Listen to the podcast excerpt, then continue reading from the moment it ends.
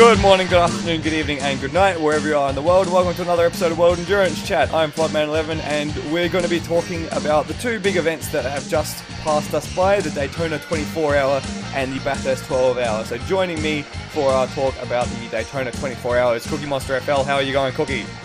Hey, Flood. Uh, well, under the weather, so a little nasally, but uh, we'll make it through this episode, I think. How do you do, buddy? I'm doing pretty swell. I'm sore because I've just come from soccer training, but I'm doing pretty swell. It's the realities of life and everything else. Anyway, um, we we're gonna talk motorsport, right? Yeah, yeah. It's been a, it's uh, it's been a while for me. I think it's been almost uh, like two months for me. oh Almost, wow. uh, Oh yeah, it would be as well. Yeah, I've missed a couple, but uh, yeah, the Rolex 24 happened, so Mm, yeah, that was uh, exciting to say the least. I think that was a lot of hype around there. But yeah, uh, definitely a lot of hype. Definitely a lot of hype from us uh, at WEC and also from IMSA because you had two of the biggest names coming back to sports cars, and this was kind of their debut event. I mean, Penske kind of did the Petit Le Mans, but with a different car, well, kind of different car. But yeah, still Penske and Acura, uh, Penske and Acura, and Joest with Mazda making their returns um, to the top level of sports cars. And it was it was an interesting race. I very much like the fact that we talked very much about the caution procedure and how it would be a caution heavy race, and it wasn't. There was like four cautions over the entire event. Right. Well, that was uh yeah, that was that was the really strange part about the whole thing to me. Uh is that everything the the, the almost surefire like you know almost claim that we could all make was that there's going to be much more cautions because there was so much more prototypes. There's so many more people that I mean even came from LMPC that were going into uh the DPI category, the prototype category, you know, for the faster speeds and everything that they were not going to be able to keep up. And we had the longest, we set the longest distance record and by we had- heaps, by heaps. We were like past the distance record with two and a half hours to go or something. It was ridiculous. it's got to be there's got to be a little bit of LMPC to this. Yeah. but I, I mean, it's got to be the caliber of drivers too. I uh, prototype really fine. You could look at some of the let let's say the the more privateer efforts for some of the like the the P two teams and point to some of those drivers and say, hey, those might be some question marks. You had some youth, uh, especially with United Autosports, um, but for the most part, you had seasoned veterans who had won uh, very very big endurance races in even the previous year um you know and some of those outfits have just just showed up so you knew that there were you know world class outfits there you had world class drivers in a lot of those entries A lot of them Um, had former almost LMP1 all. drivers. Yeah um yeah either current lmp1 drivers former lmp1 like factory lmp1 drivers um i mean formula one drivers nascar indycar i mean it was just the the, the field was just loaded uh, with just a lot of really talented drivers, and luckily, all of the talent stayed on the track and didn't go off. So, And I think I a mean- part part of that as well is, I mean, we looked to last year and the awful conditions we had in the middle of the race. We didn't actually have that that too much of an issue this year with the conditions. It was very, you know, classic sort of endurance racing. There wasn't anything to worry about in terms of the track or the weather or lower class cars getting in the way. It, it was. It was a little scary. I don't think I've seen this at in any IMSA race before. well, I mean, we there was a little bit of a rain that that came down in, in the afternoon, evening that uh, definitely damped everything up, and I think got it to the point where people were switching to to wets. But beyond that, I mean, yeah, you didn't have the consistent wet conditions. Mm. and you certainly didn't have the long-standing, you know, um, at you know even atmospheric conditions. It was it was pretty decent. I mean, you had mid seventies uh, or or lower seventies on Saturday, um, and so it was. It's definitely. I mean, f- for the past previous years, it's atypical to, to just be that comfortable almost down there in that kind of weather. It's almost Sebring esque.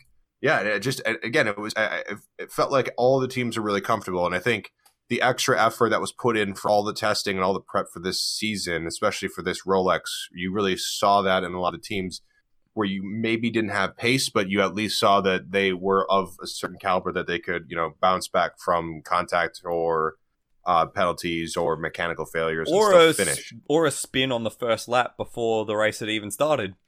R- do we I'm- even? Do I'm we looking at you, right, know- Motorsport?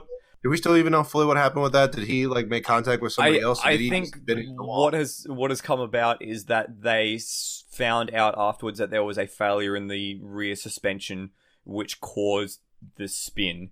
Uh I was extremely disappointed because I picked that car to win that class. Yeah, you uh, you should just stop picking things. I think I've I think I've said this now at least three to four times on this uh, See, uh, on this podcast. You say but- this, but with the Bathurst, with the, my Bathurst picks, they were all like quite on point. They, the, the I, I almost clean swept the Bathurst picks. So I mean, I know I, I, know- I had the hometown advantage, so I know what I know, but I don't know anything in America, obviously. Well, right, yeah. You don't know anything about failures. Yeah. Like if everybody was successful, this is where they'd end up. But it's just uh, the problem of meeting that expectation you put on them. So it's, Exactly. Uh, one team that did meet that standard of expectation that we'd put on them were the Cadillac team, Action Express Racing, uh, who took home a 1 2 victory uh, to uh, take home the win for Cadillac again in the second year of the prototype formula. Um, but it was a bit of a tense finish in the prototype class in the end because you saw was it the number five have problems towards the end with overheating over the course of the last four or five hours and the lap times were dropping out? And all of a sudden you had the number 31 car on the same lap and then towards the very end of the race the core Sport car came onto the lead lap as well.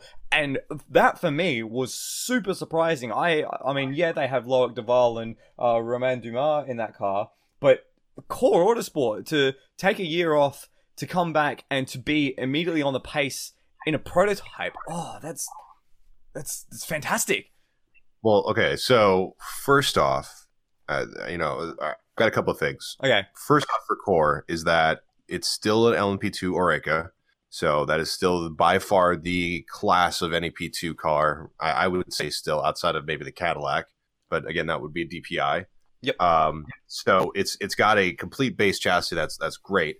And for whatever reason, the Orecas seem to really like come alive in the race. Um, a lot of the Oreca chassis, even at one point, were leading like one, two, three, four, five one, for pit stops or something like that. So it's it's it's a solid platform for them to do. So by far and away, it it is conducive to allowing really good runs if you could do it. But that's the thing. Like this is, I I would say it's un, unexpected for me. I didn't think that they would be able to to to kind of be this forceful of a showing for their first run, but. I mean, the lineup looked great, but I I've been a huge fan of Colin Braun, and um, he- ever since he was in NASCAR, and I've kind of followed him when he came over to sports cars and he started doing I think GT racing in Porsche, and then he went to PC LMPC and started doing that both both of which with core as well. right with Core, and I, I mean he's he was one of the you know the driver I would say I think he was one of the driver of the year for LMPC a couple of years or something like that if they Yeah. did do something like that he, was- he was definitely one of the better drivers in that class with really no competition you know in terms of talent but um the lap times he was putting in and especially again with Loic and Romain it was just like that is a that's a that's a platinum caliber lineup right he had there the I mean- fastest. he had the fastest lap time for that car. He was the qualifying driver, the starting driver, and he had the fastest lap time for that car. That's Yeah. serious. That's a serious responsibility that he took on, and he put it all the way to the top. I was seriously impressed.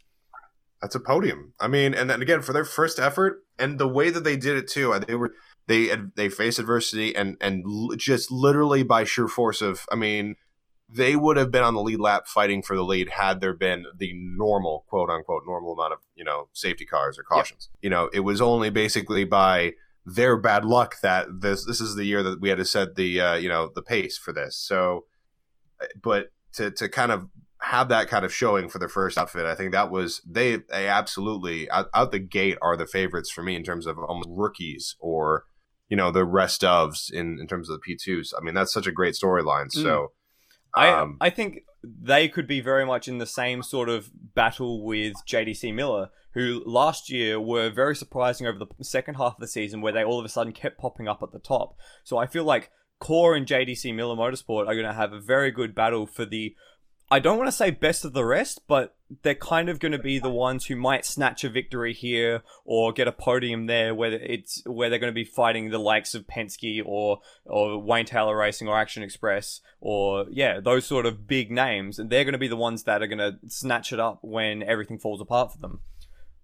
But note too, though, that the way that the you know, and I'm a fan of the way the IMSA format is. There's a lot of short distance races, and I feel that their opportunities to snatch those kind of wins are diminished when they're at Long Beach or they're at I don't know. I mean, even Road America is still only uh, two hours or a little over two hours, two hours forty five. Mm. So I mean, there's still those opportunities to, to get overall wins, I, I think is is is reduced. But their ability to, you know, I would compete for the that privateers trophy at the end too, or at least to have a good outing and try try to do something there. I really do look for the longer races where they can they can get these podium efforts, and you'll see them be able to kind of get rid of their silver driver early on and be able to just pretty much go in a pro lineup and go up against a yep. lot of the uh, yep. the factory efforts because that's where I see the being with them. Which is what we saw last year at Watkins Glen, especially with JDC Miller and the Banana Boat. They were really in the hunt for most of that race. But still, even even the tracks that you'd say are, are maybe a little more European, like Mosport or Lime Rock, even where the the P2 chassis really comes alight. Uh, JDC Miller was strong at those places last year, so there's no reason to say that a team like Core couldn't be strong there as well. You're right. You're absolutely right. Um, it'll just be interesting to see with the addition of maybe four extra manufacturer chassis that you didn't see, because obviously I don't think Mazda was there.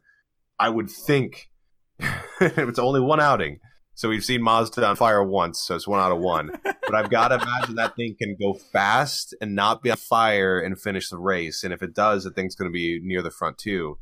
Uh, same with the Nissans, and I, it's that's just going to be the thing: is how many bullets are you know are you have to get through in order to get near the front because there's just so many. There's the competition so tough at the point especially with manufacturer involvement. Well, I mean, if you look to the 2016 uh, WEC season, uh, Audi and Toyota and Porsche all had problems in those first two races, and Rebellion came home with two podiums. Admittedly, they didn't get a strong result like that again for the rest of the season, but it's still possible. I mean, these manufacturers aren't infallible. We've seen, yeah, Joest Active on fire already. They had an awful race at Daytona, uh, something that was absolutely un-Joest like. And the Acuras as well with uh, Team Penske, while they were in the hunt through the middle of the race and they were at times setting the pace, both of them suffered issues that took them out of the hunt at the front. And I mean, maybe we won't see that in some of the shorter races, but you know, Sebring is often said as the most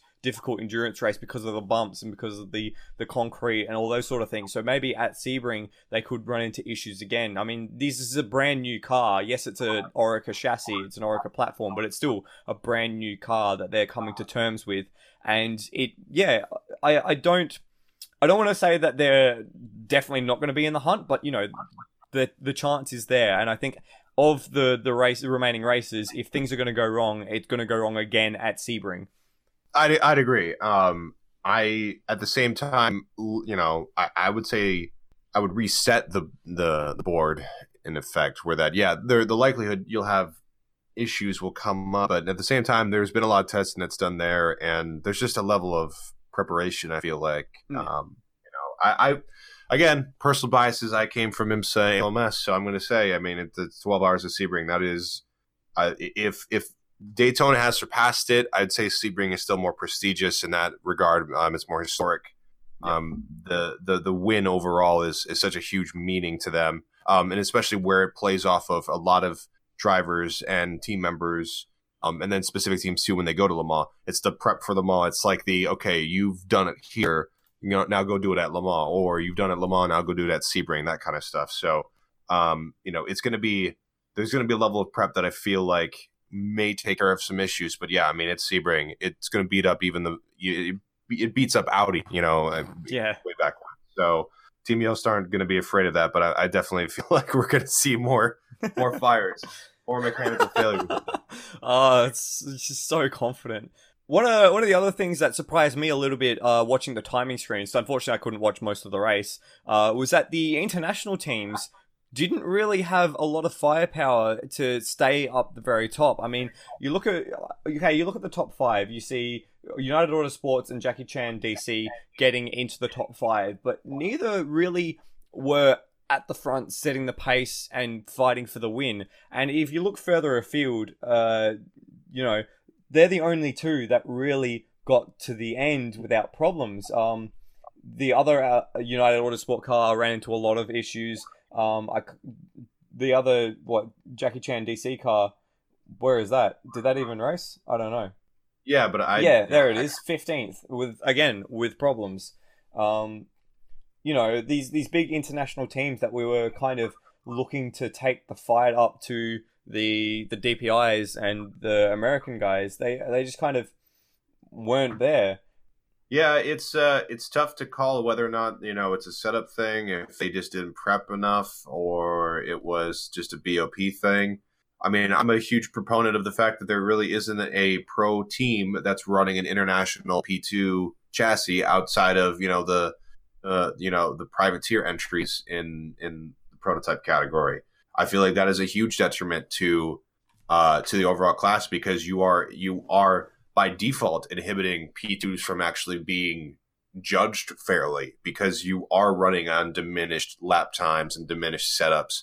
I mean, if you you want to compare J, uh, JDC to JDC uh, JCDC racing, I, I, bet you the way and form uh, and the way that they go about getting setups and going about sharing and even setups in general are a lot different.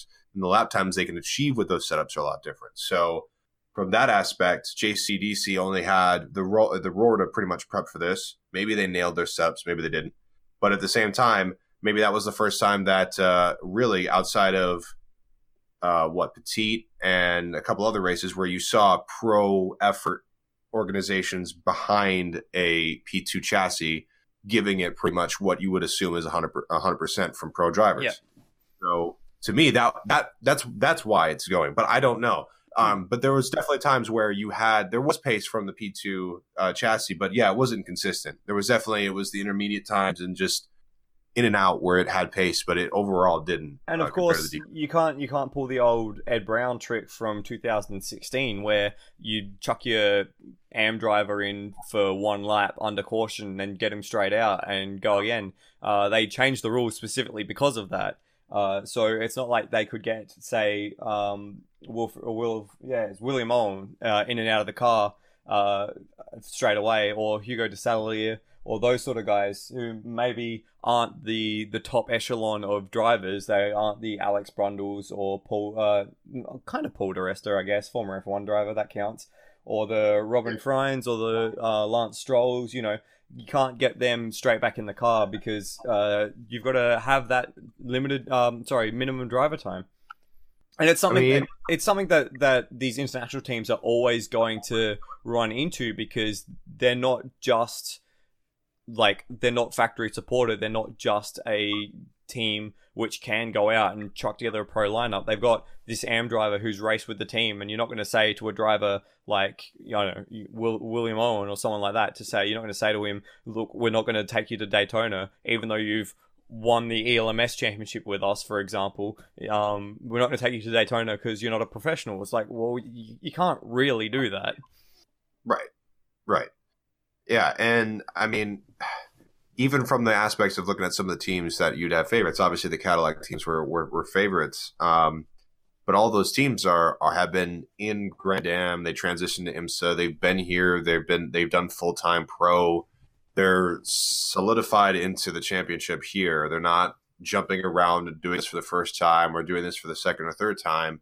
They've been in it for a while, and so I think that even gives you just the inherent advantage of just being able to set the car up to something that you're comfortable with, or you know where you need to be for this specific, um, you know, championship, or for what you need to to show, um, you know, at the end of the race. Uh, that's why I, I mean, I, it's not surprising AXR won it. I think, uh, I mean, not controversially, they should have won it last year because I didn't really like the Wayne Taylor move last year. But regardless, uh, that would have been the second uh, two in a row for them. Um, but uh, yeah, I mean, I it's they they downgraded the engine, which I appreciated, but they still are, have the best setup over 24 hours, and they have the best setup around that track for sure. That car yep. is set up for Daytona. hundred percent. I mean, you know, beyond that, it's it, this isn't showing me anything new, and it's not showing me anything concerning. It's just uh, they they were the best out of the tw- you know 24 hours. If it was 24 hours, 25, Core might have been the best, but uh, you know, again, it's it's only what you, what you can play with. You gotta you gotta make it to the end of that twenty four, don't you, Cookie?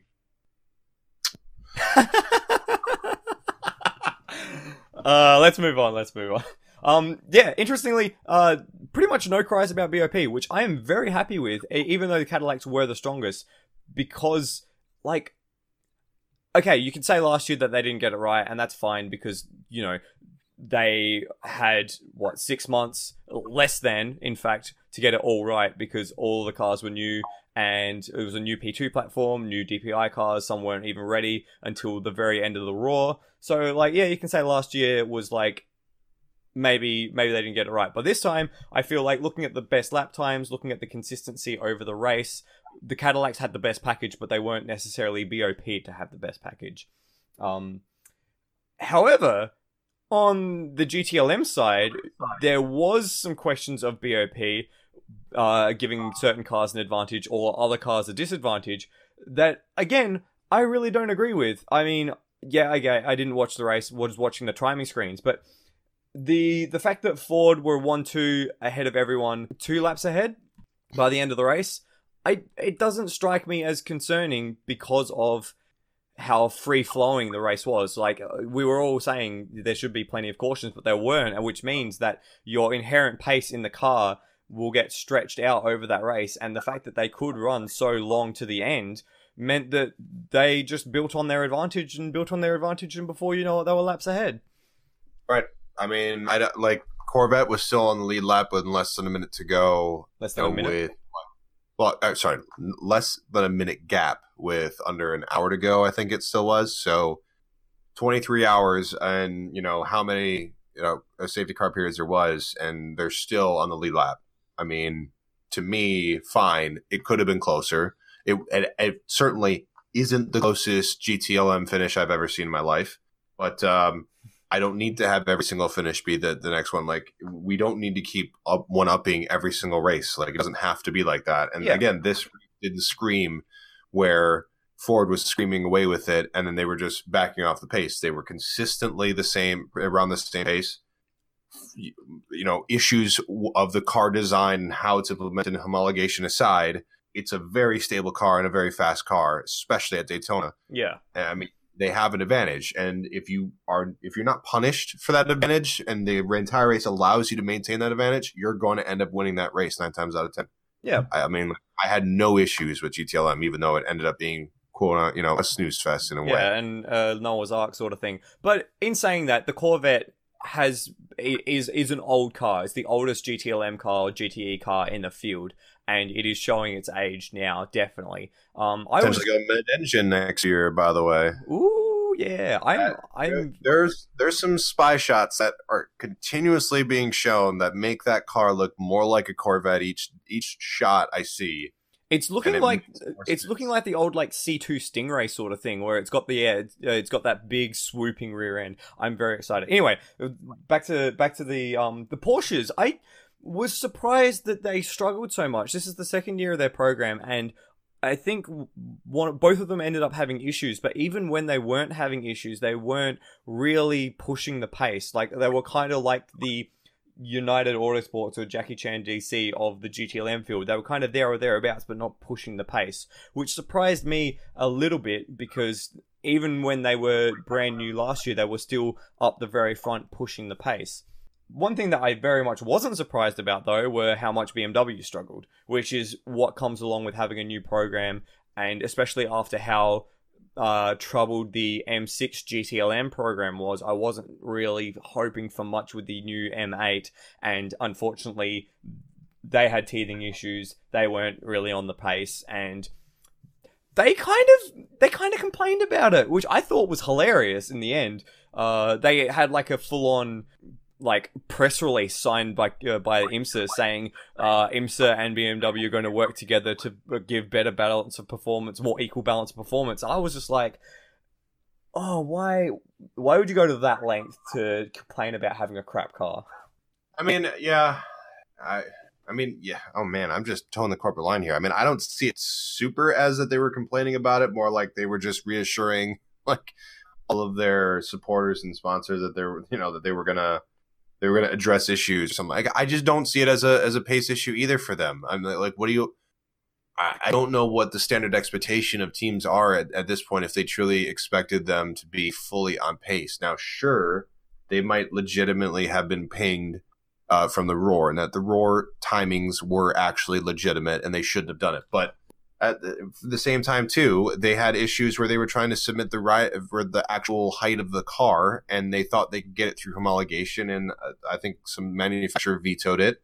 So they had to modify it at like the 11th hour and and whatnot. So i mean you know is that one of the issues of it? Like i mean i could just justify that as well. So the thing though too with IMSA is that they allow for a, a, a the you know uh, not the homologation the BOP process to have a final oversight of somebody. Like it's yep. not fully automated. So you do have the ability for these manufacturers to complain and maybe make their case to a human being because yeah human beings are going to make that final adjustment on it. So just, it's one reason why I wish they go to WC standards, where you remove manufacturer complaints entirely out of the, the, process. Well, I mean, on one hand, yes, that oversight is is something that can be uh, like manipulated, perhaps. But we've consistently seen, especially last year, that the GTLM had and GTD had some of the best balanced performance around the world, even better than the WEC for the 2016 season not so much uh sorry with the with the influx of the um computerized balance performance for WC that's now changed. But still the the reputation of the balance performance in IMSA in recent times has been quite good. And on your comment about the roar times um all of the cars from the roar actually had uh, faster times at the roar than they did at Daytona except for the BMW oh sorry including the BMWs but um their their best time was still a second and a half outside the times of the Fords and the Corvettes. So that doesn't scream to me as this is a BOP issue. That screams to me that this is a car and engineering issue. We've said it before about BOP uh, series. You, it's better to build a car that's over the limit and peg it back than to try and get the balanced performance breaks to make you competitive. It's a it's a balanced performance class. It's not a free here's a free kick to get you in the game class. And I think for example Mazda and now BMW are being shown that you have to have the engineering nous to be able to make a car that's going to hit the targets instead of getting the targets adjusted to suit your performance. Yeah, I don't really have an issue with any of that. Good. I like that. but what but what this does say is that it doesn't hold the BMW program at least in the short term in good stead. And that's a bit worrying for me, especially coming to uh, the WEC with the super season. If they get stuck in a position where they're going to be dilly dallying around at the back, that doesn't really show a good advertisement for trying to bring a new manufacturer into the series and have them be competitive uh, which could deter other manufacturers away, which in result could weaken the field. Because of course uh, we have recently seen the Le Mans entry list, and GT Le Mans is stacked, stacked and stacked and stacked with cars. And if you start to, if you start to see big differences in their performance, you're going to be like, well, why do we want to be in this? And I hope that BMW still get it together and get their shit together uh, because I don't want to see them pottering around the back of the field. That's not what I want. I think. I, I, just don't think they will. I don't think it's in IMSA's best interest to have them sitting in the back of the field, and I don't. Um, you know, I, I don't sense that there's any plotting from BMW to go, hey, you should, uh, you know, we're slow, give us BOP, and then give it to them, and they go, you know, 800 miles an hour. I don't think that's the case either. Um, you know, I through different things, I think there was a genuine reason why they were BOP'd after the roar, but it's clear after uh, you know after Daytona and for the Sebring tests, you know, IMSA's looking at the balanced performance of them and is making adjustments before Sebring coming up. Um, they're still teething this car, I think, as much as as much as BMW is. Um, you know, in, in the relationship between you know from in a BOP standpoint between the team and the and the series is that they're both basically trying to figure out this new car and what its capabilities are, how fast it can go, and how slow it can go. Actually, yeah, that's a very good point. So to me, it just it just seems like IMSA maybe took a wrong step, and they took it to an extreme level where you saw the performance difference really on paper for the Rolex, and that definitely hampered BMW, and maybe stood out to them, going like, "Hey, you guys really messed up. You just really kind of focus and make sure that we're on it for Sebring." And it looks like they they did respond with it, so we'll see. But yeah, I mean, it's that's why I mean again I I like the WC thing. It seemed to work, and we'll see how it works at Spa because I, I have a genuine belief that their BMW is going to show up and be pretty close to everybody else and of course, the Porsche, Aston Martin, Ford. They'll be close the new at Spa. Martin as well. I think Aston Martin. Well, yeah, I, I, will be the I generally have good faith in in that this uh, auto BOP will work, uh, even on the new cars. I mean, I, I like we're working on raw data here. Yep. And the amount of testing that Aston Martin and BMW have done, those, those cars are ready to go already, and we'll we'll know pace by prologue. which is good because I'm really excited for the prologue. But we'll talk. We'll save that for later. Um, All right.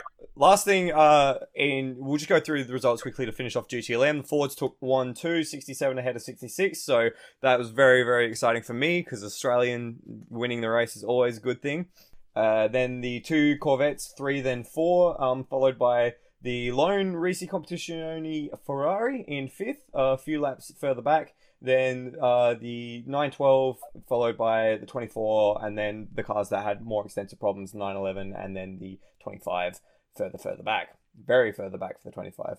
Um, so moving on to GTD. Now this race, surprisingly, despite the lack of cautions, was still very tight at the end. We've seen in the past for GTD how we've had swarms of cars at the end of the races, partly due to the cautions allowing cars to get back on the lead lap, partly due to the effectiveness of the BOP. But this one in particular, um, to have I think it was five cars on the lead lap after minimal cautions for the entire race. Well, in the end, it was one car in the lead lap because the leader ended up s- slotting in between the first and second place. But regardless, it was an enthralling race uh, in which any one of about three or four different cars could have won. And it was also a race rife with controversy. Um, do you want to talk about the results or the controversy first?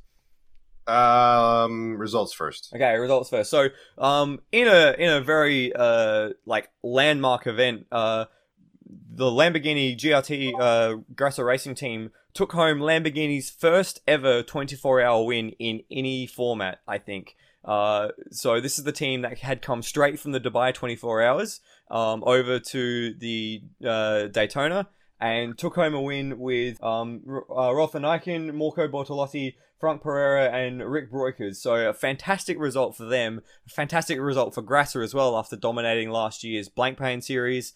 And I think Chris called it as well. Uh, so Chris, when you listen to this, well done. I, I from the lows of of post uh, Daytona of what 2014 to now this. I mean, Lamborghini as a manufacturer is, is finally kind of they, they they've they've hit the bottom and hit the top now finally. Yeah. So um congrats on on them finally for yeah this, it seems insane to me that this is their first kind of like overall 20 not overall but 24 hour class win or like major win in, in that regard Because even in like- Creventic, they haven't quite gotten to that point. Uh, they had gotten close, and they were the, definitely the form team at Dubai until they ran into multiple punctures. But yeah, I think uh, from what I've been hearing, what I've seen, I think this is the first Lamborghini 24-hour race win. Oh uh, yeah, and to me, this is yeah, it's a great it's a great result for them, and I feel like the amount of like the Limbos have always been close in IMSA too, um, and definitely the teams have been solid, but they haven't been stand out, and we've just seen you know Christina Nielsen and Scuderia Corsa just can take over, Riley Motorsports take over, just other teams basically kind of take control of races or championships and that kind of stuff, and you really haven't seen a lot of these endurance races or the the NAEC races get you know dominated or not even dominated, but just even run competitively at the t- uh, near the top by these Lambo cars. And to see GRT, um, especially from the outfit that they've been you know with with IMSA for a long time, um, and, And, to with see them Lamborghini for a long time now as well. Yes. So this is a, this is a big day for for all of them. it was definitely a big day for all of them. Uh, finally coming across the line for that.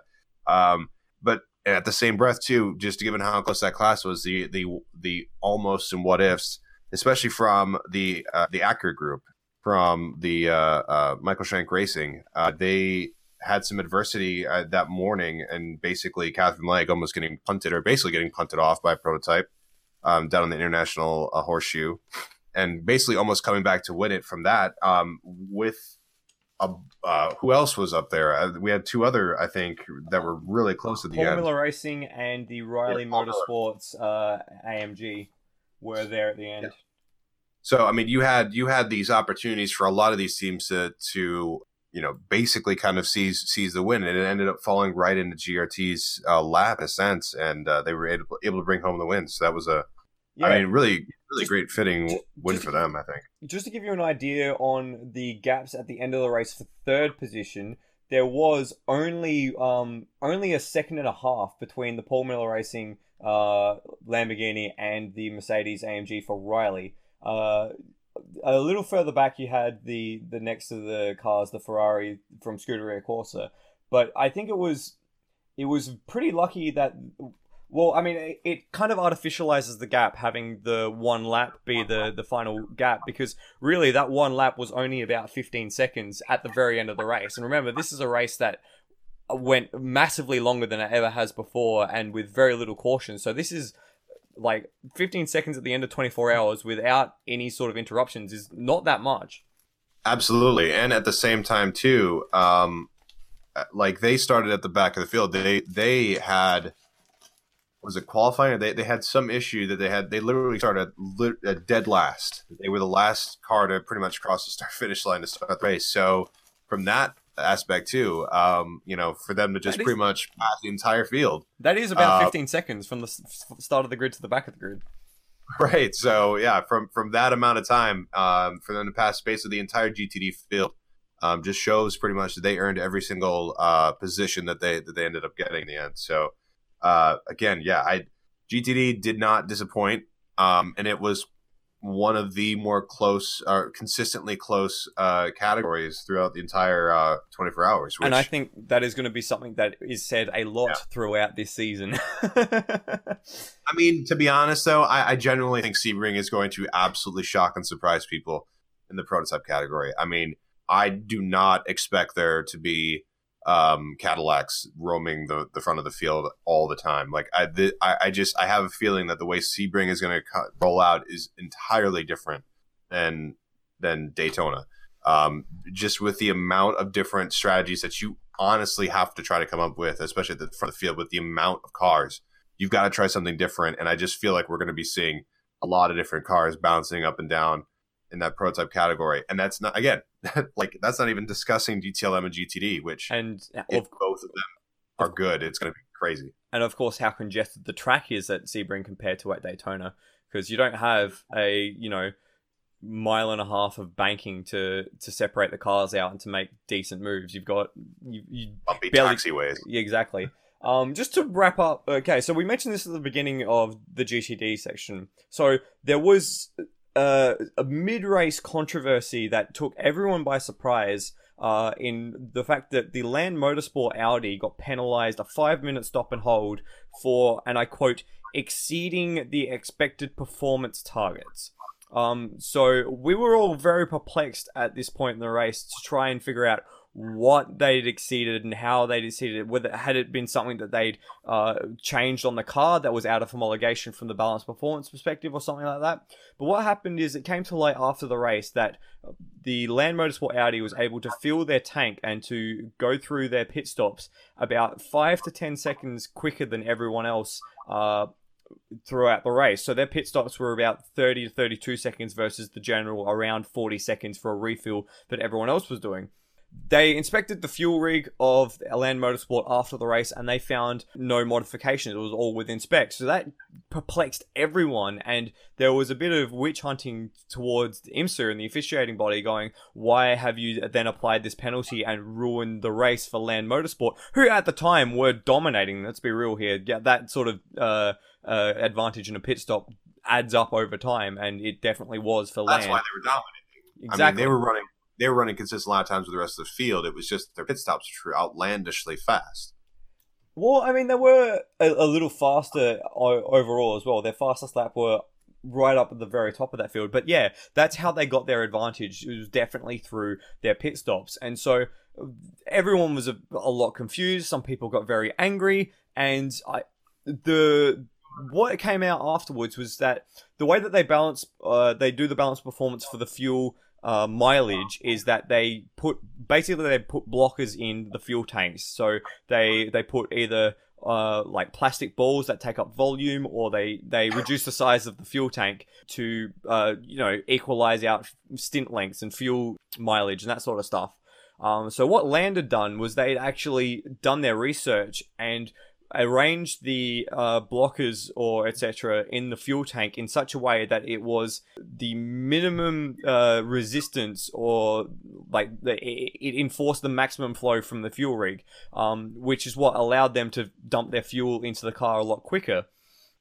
Now there is nothing in the rules that t- uh, says you can't do this there's absolutely nothing in the rules that says you have to meet a specific target of refueling or that you can't adjust the blockers inside the fuel cell to enable faster fueling. What it does say in the um, in the regulations, and I gotta I gotta go find and quote this properly, otherwise I'm gonna be mad at myself. So, um, the rule that they actually broke, and I wanna I wanna go find the specific quote. And the specific quote is Rule 2.1 from the BOP section. Um, uh, in order to maintain competitive blah blah blah, uh, IMSA may, at its discretion, utilize an adjustment method during each season. The BOP. Uh, now, this is the the follow on from that. Um, 2.7 says anything that manipulates the performance or displays a level of performance above or below the expected result in any session may be penalized to the full extent listed in another article.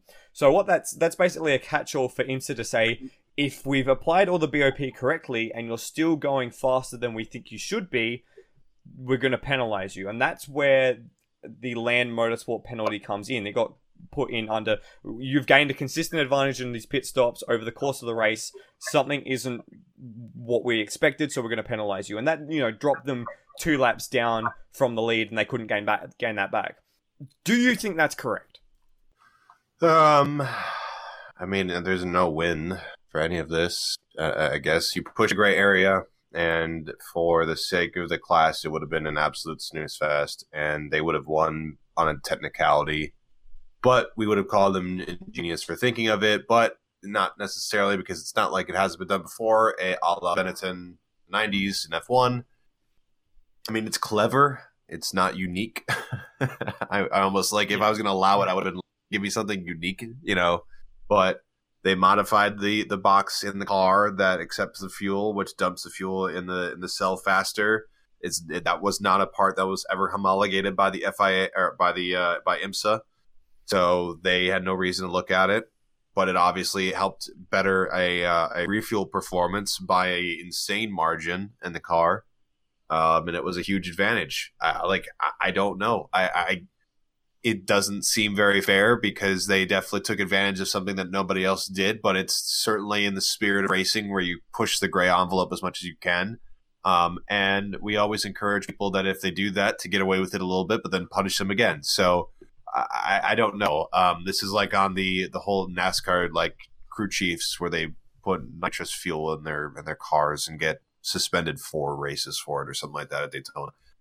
I am okay with um, the anger towards IMSA for extracting such huge penalty on land that they couldn't win. You know, it's but, yeah, it's it's there's, there's so many different ways that you have, yeah. can look at it. Like for right. me, I I hold the opposite opinion. I think that the penalty shouldn't have been given. It's it's a it was a sporting advantage, yes, but it had been something that the team had found a way to improve on faster and further than any other team. And I mean, you have to look at uh, so IMSA is a bit weird where because a lot of the GTD teams uh, are very amateur. It's not like say the GTLM class, uh, sorry, the GTE AM class at in the WEC where you've got AMR customer racing and, and stuff like that, or Proton, which is basically a pro team that runs AM cars. Um, the the IMSA GTD category is on occasion very amateur, but it's the work had been done by Land to find this advantage that was within the scope of the balanced performance, and I think that they should have been allowed to to maintain that. I feel I feel like it was like uh, I feel like you say, "Well done, you got us for this race." Now we're going to actually modify the rules to say you can't actually do that, or you must hit a specific target. That would be that would have been my take, but of course, I'm different from IMSA. The fact that the penalty was applied by that catch-all, we can sort of apply any penalty if you exceed our expectations. Okay, you've made that rule specifically to for that reason. Fine, you can penalize cars by that rule. What I didn't like was afterwards how Land went to to IMSA and said, "Okay, so you've given us this target of 40 seconds. Can we just like hold the car there for 40 seconds each pit stop?" And IMSA said, "No." Like you've got to be refueling for that 40 seconds. So that that was what I didn't like. But like, what what can you do?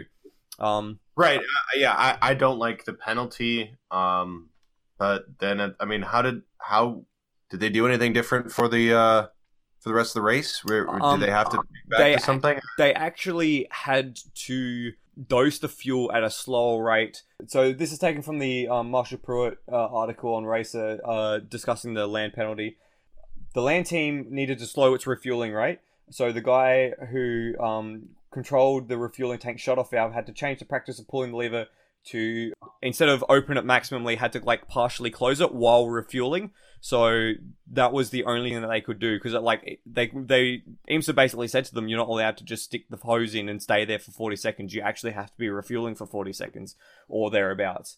They were the only cars that had to do that. They were the only cars that were pinged for it because of the other Audis, none of them had put that sort of effort into um, gaining that advantage in the fuel tank. Yeah. Like Magnus Racing hadn't, um, and I think they were the only other Audi team that I can remember off the top of my head. So yeah, I, am to the point here. This is it. Um, yay that they found the advantage. Um, boo that they didn't put enough effort in to make sure that they covered their asses. That's all I can say. Um, if if you know, so if they, they if they were refueling to say 38 seconds or 37 seconds, do you think that would have been okay? Do you think that would have been caught? No, I'm not. De- I'm not debating the result. I'm debating if you. It, it, they went in here with a strategy to use this as an advantage, right? They modified this thing when no one else modified it to get more fuel into the into the car. If they're trying to take advantage of a gray area, it, it's behoove of them to go. If this is going to be looked on, if we're going to get, if we're going to actually utilize this and get an advantage of it, then we have to be prepared for the consequences of somebody going, "What's going on? Why are they so much faster than everybody else?" And the consequences of uh, of a governing body that is well aware and will put the hammer down on, on anything that isn't BOP correctly, especially when they sat a couple cars for Roar. So to me, I would have been I would have been talking to IMSA officials specifically about refueling. I would have been making sure that I have writings, whatever, so that I'm prepared when they come at me during the race because I'm clearly like insane amounts faster in refueling, where they're calling me having a fault, and I say, look, we already went over all this stuff in terms of you guys don't have rulings. Yeah. There's no reason for me to come in because we, remember when we discussed this on Thursday or Friday? Now, sure, maybe they had those discussions and conversations, but it certainly seems like that land were on the back foot as soon as they were told to have to stop for five minutes. They were just basically going, "Well, we didn't. You guys didn't say anything. You guys didn't say anything." It didn't seem like they were going, "Well, we we we tried to address this to you, and you guys said it was fine." It just seems like they they went, maybe they won't notice, and IMSA did notice, and made a big hoopla over it. And sure, yeah, we should be upset because there is no regulation on it. But mm. I certainly feel like hmm. land should have maybe covered their ass a bit more because it just certainly seems like this was all just to make IMSA look like an idiot if they were going to get in trouble, and they got in trouble. Yeah. So the, the land statement afterwards basically says they argued that there there wasn't a, a, like an average refueling target and like this wasn't a gray area. There was no actual target given. We were refueling the car as per the regulations. We had all the regulated uh, fueling equipment. The tank level was bop correctly. So what we did wasn't necessarily wrong by the letter of the law and yet you're punishing us anyway. And i'm like well in that case if you want to debate letter of the law spirit of the law well they have this catch-all requirement that says if you exceed any sort of if you exceed the expected result of your performance, then you are going to get punished, and that's what's happened. And I, you know what, I expect now that there will be an actual letter of the law written into um, the IMSA regulations about fuel tanks and refueling times because of this. Yeah.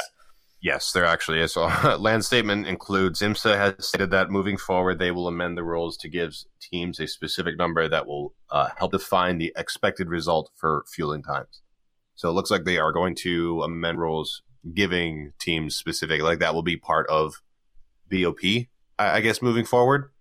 So And hey, I don't actually think that's a bad thing. I this is you know this is why we have rule books and regulations and stuff like that. If a team finds a loophole and exploits it, it gives everyone an opportunity to either a follow on or b have it written out of the rules, and it's taken the second option. But you know this is the first time that a BOP performance penalty has been implemented mid race that I can remember like at all.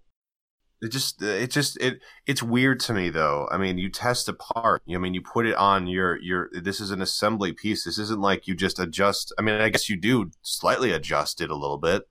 But i mean like they're making it sound like this was just this one thing that they just they just flipped a switch and then all of a sudden it just started like feeling more like no there, there was design elements into how you are able to do this so all the while, while you're designing and modifying this thing to be better performance, what is your entire mindset through this entire thing? It's like, is this legal or are we going to get this approved?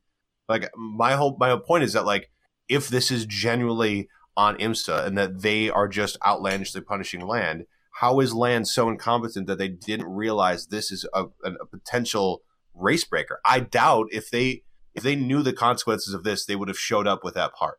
So, what was their entire mindset going in with that part, thinking that they were going to get that advantage? And why were they thinking that that that huge advantage was going to be deemed acceptable? I would have showed up and only gotten half a second faster on my pit stops. That's still half a second faster than everybody else.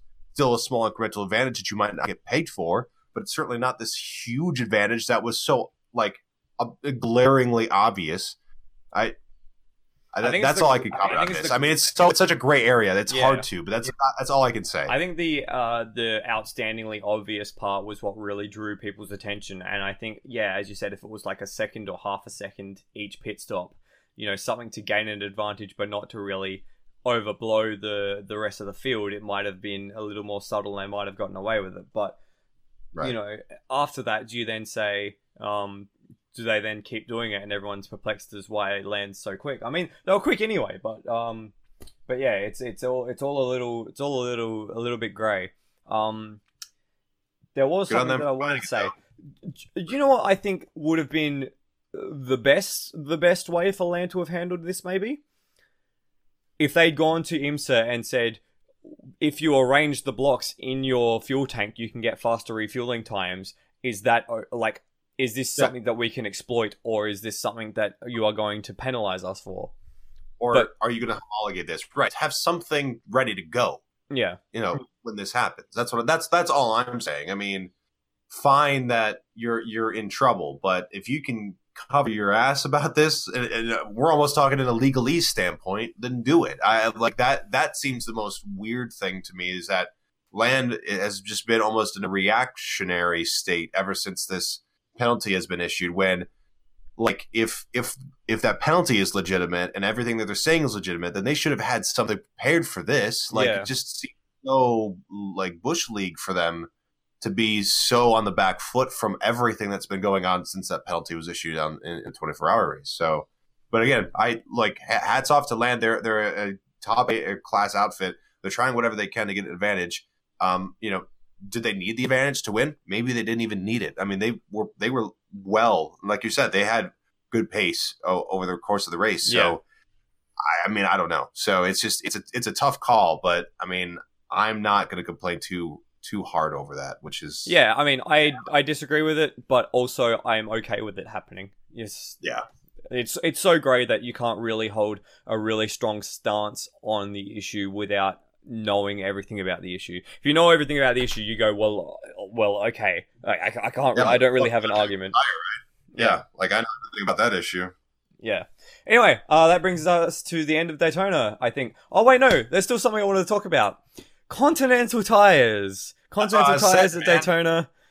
Uh, why do we have to go through this charade again?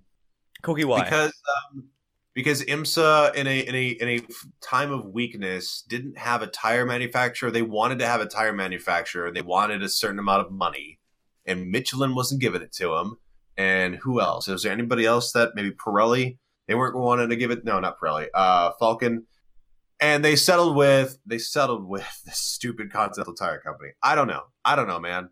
That that's that's it. And so finally, we have one more stupid year of this, and then we finally go to Michelin's finally, and we and we go back to what endurance prototype racing should be, yeah and some GT. yeah, but- free from freaking tire failures and cars that can actually show actual pace. So this has come to a head again at the 24 Hours of Daytona because uh, a lot of cars in prototype particularly, but also in GTD, I think one of the Lexuses had a problem as well. Uh, suffered tire failures coming onto and off of the banking, usually right rear tires, which is the car that suffers the impulse of the banking, um, coming onto it out of turn well NASCAR one, so I think it's turn seven on the international track. Um, Yeah. So Wayne Taylor Racing in particular suffered five or six, with uh, most of which with Renger van der Zande at the wheel, and basically pulled the car with the with the press release saying, "I cannot put my drivers or my equipment at risk if this is going to keep happening." And it kept happening, and it still does happen because these Continental tires, especially on the prototypes, have been the same tires since the merger. Yeah, The um, same tires, the same construction. How do you win a contract to be the lead tire developer of a series and not develop new tires when issues like this arise? For five years. Well, not only not only that, they like they like they're not even sh- like they're not even guilty or they feel bad that they are behind the eight ball. Like I don't expect a a motorsport tire manufacturer or company not to design a race tire for 4 years because that seems stupid. Because technology evolves in in like 4 years. but they haven't. They haven't, and they gloated about it. They're like, "Well, we didn't. We haven't really done anything." He says we designed these in 2014 for you know uh, for the first year of the IMSA championship, and we and they were they were developed for specific parameters. And the only reason why these tires are blowing now is because the teams are are exceeding the the specific parameters. You're like, well, what, what, the cars are different. The, Absolutely. the cars are different. What, what what do you mean that the that these parameters are like th- these cars are going at pretty much P1 esque levels like speeds in the early uh, like in the late 2000s early like 2010s. So like I what do you what do you what do you want from like technology? It's going to keep advancing and it's going to require more G forces, more more actual like loads on the tire. So maybe development would work. You you know what Michelin does like every year, like since they've like for the last twenty five years that I've known Michelin developing endurance sports car tires.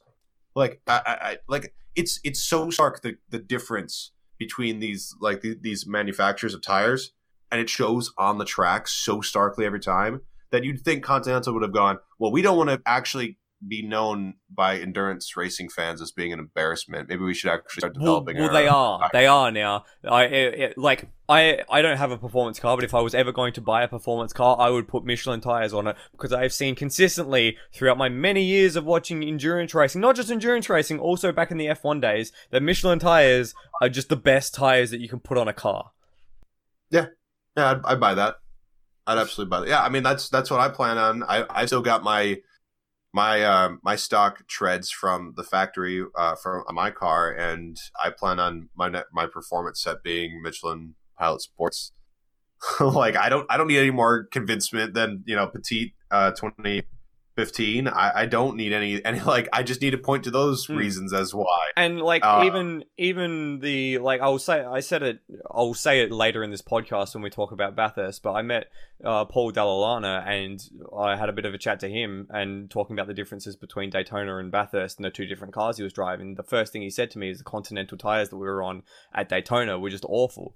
And so, like when when when one of the best amateur drivers is saying that these series car uh, these series tires are just crap, then you you, you know you're doing something wrong. And, And so, right, I mean, how do we even know what you can almost say that next year is going to be a completely different animal than this year because who knows how the teams, the actual good teams that uh, are that can respond well to these tires can perform. I mean, how do you know that JCDC wasn't, you know, the favorite, but they couldn't adapt to how awful the Continental tires were? I mean, maybe they backed off on pace or they were doing other stuff uh, to that. I mean, I, I don't have any specific data to correlate that, but at the same time, it's definitely clear that there were some teams that were absolutely struggling either with the because of the way that they set up the car with tire degradation and like I don't know how much that might have played into how good those setups ended up being. uh, You know, after two stints. Uh, you know, so yeah, yeah. I, I I cannot wait for the swan song of Continental Tire to be over, Yeah. and we'll move on to Michelin. That's for sure. There is uh, reading um, the Sportscar 365 article, um, who uh, is sponsored by Continental on this article, uh, just to you know make sure all the biases are covered. Um, Right. Uh, the the recommendation was from Continental that the team shouldn't double stint the tires. This was after eight failures to the right rear tire throughout the throughout the race. That teams shouldn't double stint the tires. This is the prem- uh, the premier North American endurance race. If you're going to try and save time, you're going to double stint tires. Like, how do you not get that through? We've gone from the Daytona prototype Mark threes to a universal da- DPI platform, and we've completely changed the way that these cars react to steering and to aerodynamics and to you know camber changes and all that sort of stuff and yet the tire technology hasn't been able to keep up. And I, I i i can't wait for the day that we come to daytona next year at the roar and cars are five to six seconds faster because they actually have tires which they can push Yep.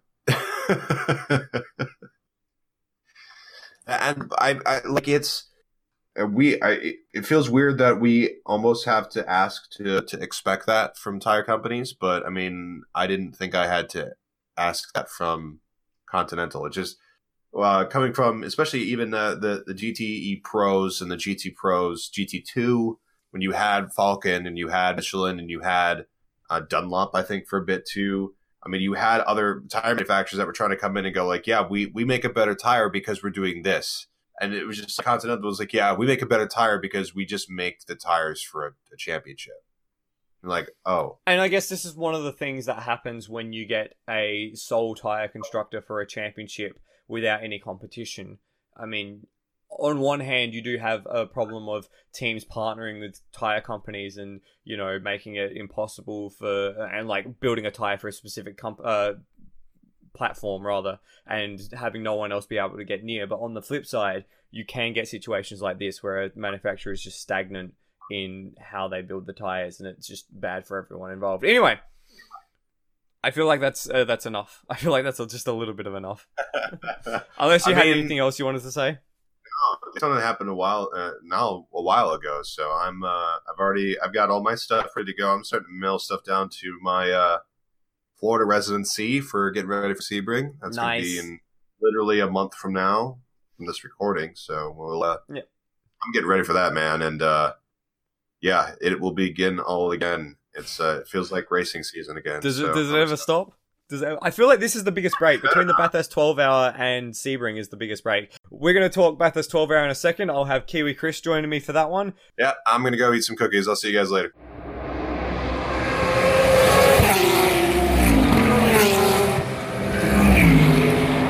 Moving on now to the Bathurst 12 hour, and joining me now I have Kiwi Chris 1709. How are you going, Kiwi? Speaking of people who don't make sense, good day, Flood. What a brilliant way to start. oh, this is going to go so well. So yeah, Bathurst 12 hour. Why weren't you there again? My brother decided to get married. Ah, that's that's awful of him. I missed you because I had an awesome time. Yeah, I, I saw those photos you put up, you bastard. Uh, yeah. So I'm, I'm just gonna tell uh, everyone just a bit about my experience. This is the third year that I've gone to the Bathurst 12 hour now, and I think this year was the first time I really properly felt like a part of it. Um, the last the last two years, I kind of the first year I went, it was kind of as an observer, being like, "Oh, this is cool." Last year was more like, "Okay, what sort of things can I actually do?" But this year, I I really felt like I was a part of the event and part of um making like being there and being in it it was fantastic i like traveling there was awful because you know travel across australia is generally just awful.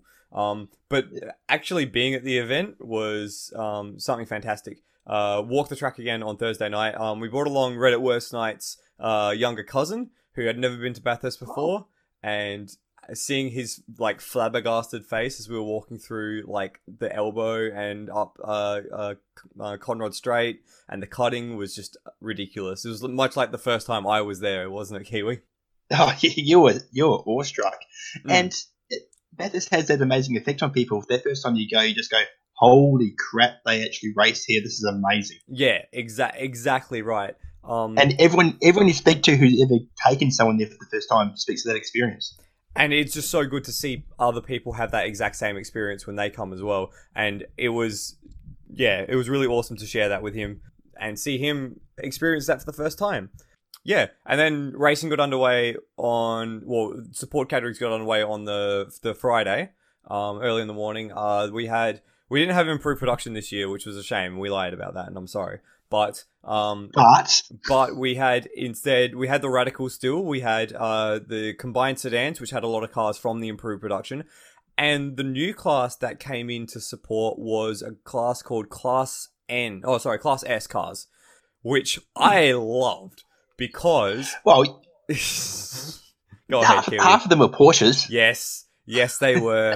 they were beautiful, beautiful machines. So class, uh, the class S was basically like you could come in and race any car that was produced or sold in Australia from like 1950 through to 1980 or something. And so the whole front half of the field were just late model, well, like 1978 911s with massively fantastic liveries and whale tail spoilers and.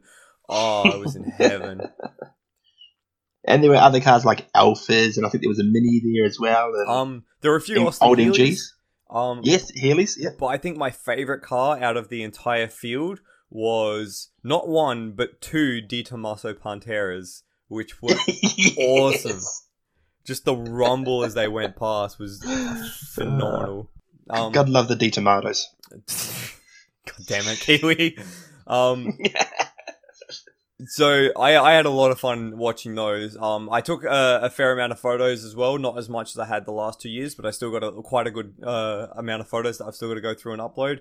Um, but finally, I've got to say, um, there were three things um, in the event that I really, really enjoyed this year. Um, firstly, the Midweek Motorsport Listeners Collective catch up on the Friday night in town. Um, if anyone who who was there is listening, let me know because I really enjoyed meeting all of you and meeting the commentators. I met um, uh, Johnny Palmer for the first time. Had a great conversation with him about how he moved into endurance racing commentary and the trials and tribulations of endurance racing commentary versus something like British GT, which he does more often.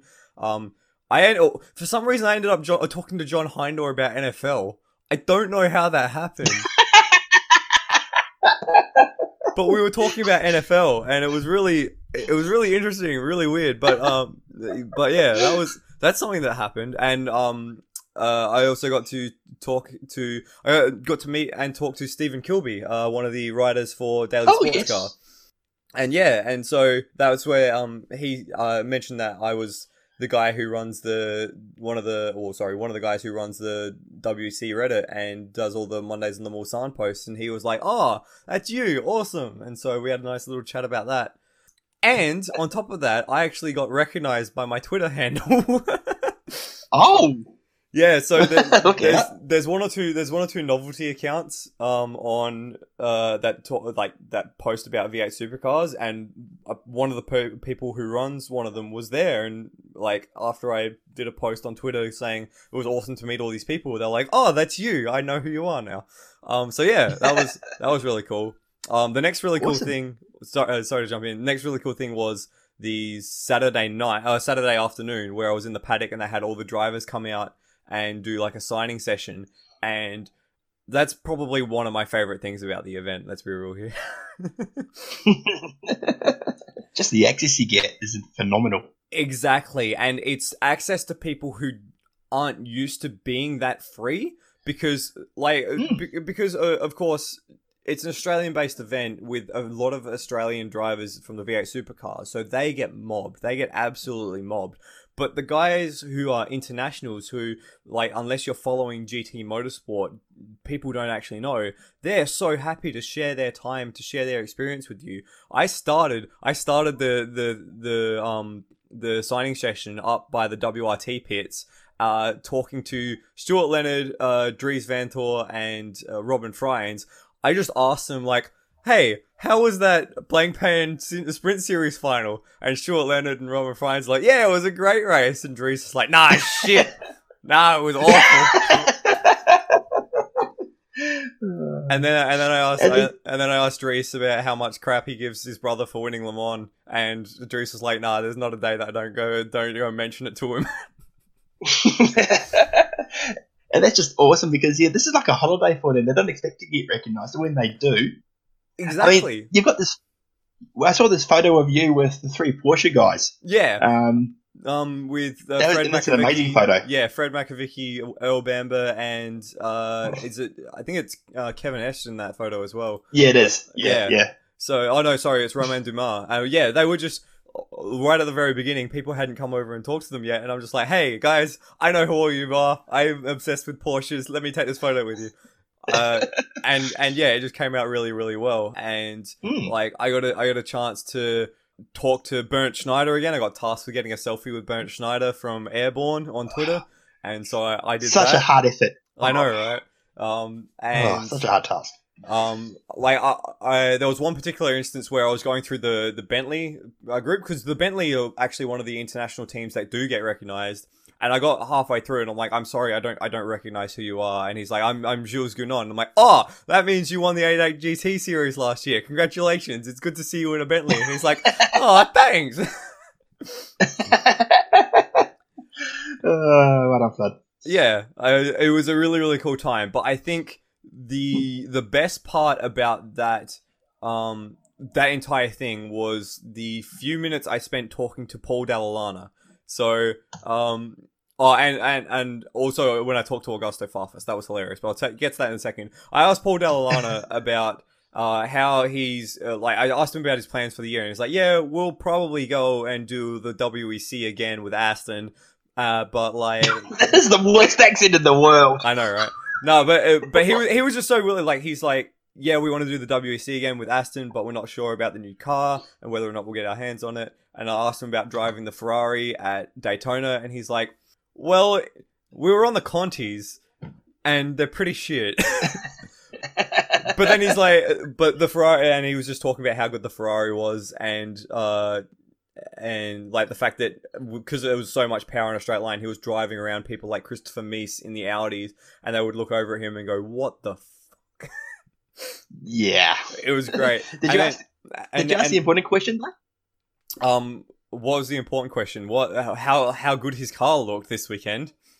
Yeah. Yeah, I asked him about that, and he's like, "No, we had nothing to do with it." Oh. Yeah, apparently, uh, some uh, Canadian Audi dealer was like, "Yeah, we want to sponsor a car," and uh, Paul Dalla Lana was like, "I guess I can race it." And so, yeah, they basically went out and did that livery for him, but Oh. he had absolutely no involvement in it. It was amazing. Well. Yeah. Yeah, there you go. And then finally, to wrap up that, uh, talking to Augusto Farfus, who at this point had the fastest lap of the weekend uh, after practice five, I think. And I asked him, I asked him what he thought about the track because, of course, it's his first. It was his first time there. He was like shook his head and said to me, "It's f- amazing, just absolutely amazing." Uh, and and uh, and yeah, you just see the biggest smile on his face, and he uh, he was just absolutely annoyed. I said, "Have you wiped your name along the wall yet?" And he's like, "No, don't want to do that." So yeah, That's like um, a Bathurst ritual. Yeah, basically yes. So again, I will say to anyone who uh, wants to come down, uh, who who has thoughts of coming down to anyone in Australia who has thoughts to come to the Bathurst 12 hour, do it now because it's it's becoming bigger and bigger and bigger, and you will not get an opportunity to have this much access to people again uh, in the next few years because it's just growing at such a fast rate.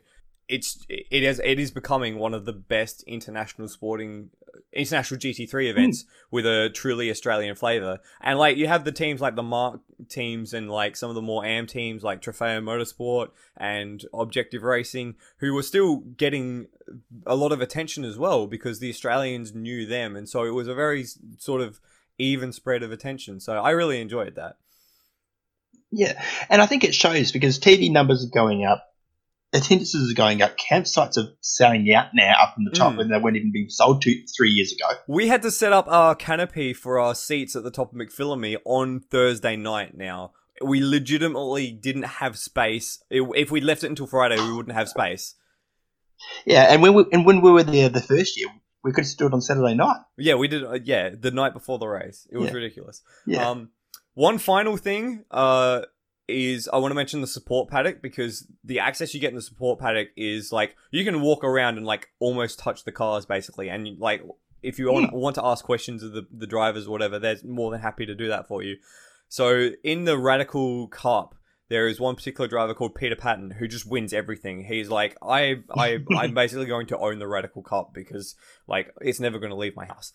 Um, so between races one and two, we actually went through the support paddock and had a bit of a chat to him, and I was asking him about the the the visibility in the car and like you know how close can you get to the walls and when you can't see the front front splitter, and he's like, you can get in if you want, and I'm like, what? what? You, you want me to get to get in? And so yeah, there I was sitting in the the number one radical who who's basically won every race at Bathurst for the past three years, and being like, "Yeah, this is pretty sweet. You can't really see over the Yeah, wheels. That's a little scary." yeah, and and that's a and that's a good thing about most Australian motorsport. So I was at Sandown a couple of years ago, and I got to sit in Steve McLaughlan's Audi GT3. nice. That would be really cool. So yeah, you, you just get that access, but especially at Bathurst, it's just Mm. amazing. And the Bathurst pits The is access you get. so open and wide and Yeah. everything. It's just great. Um, so yeah, if you're an Australian who's thinking about going to a GT3 event, go to Bathurst. If you're an international who wants to go on holiday in Australia and watch some racing, come to Bathurst. And if you just love racing, just come to Bathurst. Just go, everyone come to Bathurst. I'll throw a party. and if you're a member of my family, don't you? If you're a member of my family, don't you dare get married next year. Uh, okay, so we should actually talk a little bit about the racing. Um, uh, as we said in the preview, Bathurst, the 12 hour is one of the unique events where it starts before dawn, and in the morning hours you slowly come into more and more light before you're racing in full. Um, in full sunshine towards the end of the day, uh, into into basically the late afternoon. Um, and it was very interesting to see how the different cars sort of evolved over that time. So, um, we saw on the qualifying the shootout that the BMWs were super super strong over one lap to the to the point where people were thinking that they would just run away with the entire event. I mean, Chaz Mostert set a 201 in qualifying in the shootout, I think.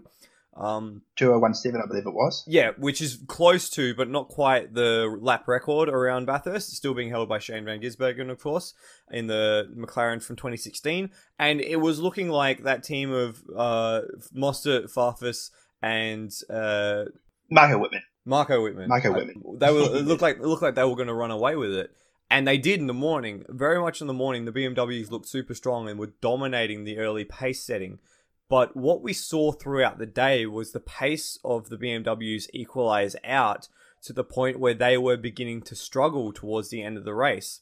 Um, so I found that extremely interesting. What I didn't find extremely interesting though was the fact that all of the McLarens had problems, and that made me sad, especially the number fifty-eight, um, which had an engine overheating issue that they still haven't diagnosed. So they sent the engine back to McLaren GT in Woking to sort of figure out what's going on with it. So that made me real Hmm. sad. Yeah, and that was a real- that was a spectacular shot just to see all the steam and water come out and, Mm. from the top of the engine. Uh, and I know it got some poor mechanic as well, so I hope he's still not too badly injured from that. I, I think he was mostly okay. Uh, it didn't look like it was anything Yeah. too serious. Um, Okay, good. yeah. But then you got the pro am one with Scotty McLaughlin just had troubles all day as well. Yeah, it was it was just like it was like n- none of the McLarens wanted to last the distance, and it was a bit of a shame because well, I mean there was there was one that was doing mostly okay, and that was the objective racing one that got through to the very um, very last throws of the race before it had a problem where the starter motor failed and they couldn't start it up again, Mm. so that it, it finished their race from I think seventh position at the time. Yeah, yeah. Um, but one thing that a lot of people, uh, one thing that surprised me that a lot of people were discussing was driver standards uh, throughout the middle, uh, the early part of the race, and it, it, it puzzles me a lot because I didn't necessarily think that anything was exceptionally bad. I think there was one particular moment that people seem to attach in their minds of an example of why the driving standards were, were bad, and that was the uh, Porsche Carrera Cup car, the Class B car, um, way overshooting the entrance to Griffin Bend and taking out a Ginetta and just like plowing it into the wall. And I mean, yes, I can understand why people would look at that isolated incident and go, "That's absolutely dumb and that's stupid." And why are these GT, uh, these Carrera Cup cars racing in a GT3 event with these GT4 cars? Why can't they get out of the way? But it's it's like this is the this is the heart and blood of of of this event. Uh, Yeah. and it, it's really puzzled me. What were your thoughts on that? Yeah. Well, yeah, okay, yes, that incident was bad, and the Porsche driver did cop a five minute penalty for that. But how many times have we seen V8 supercar drivers get it wrong to Griffiths? All the time, all, all the time. Exactly. It's, I, I've seen Exactly. I've seen Greg Murphy make that mistake. I've seen Craig Lowndes make that mistake. I've seen uh, David Besnard make that mistake spectacularly one year. There was one year where you basically couldn't keep the car on the road in on, on that corner in 2014. It was it's it's a very easy mistake to make because the corner sucks you in with the with the braking zone. It's uphill. It wants it, it begs you to take more. And It's especially incredibly cambered as well. Exactly, and especially at that point in the race because it was immediately after a safety car, so your tires are cold, your brakes are cold, your brain's cold as well. So, uh, Yeah. I Yeah. And that was really, apart from another one we'll get to later, that were the, really the only two incidents where you could go, okay, that driver made it blue. mm, um, Oh, the, the only other issue with driving standards, I think, and this might be more down to dri- driver briefing, is they seem to struggle to understand how to do restarts. But again, that's probably because it's so unique in Australia how Yeah. we do them.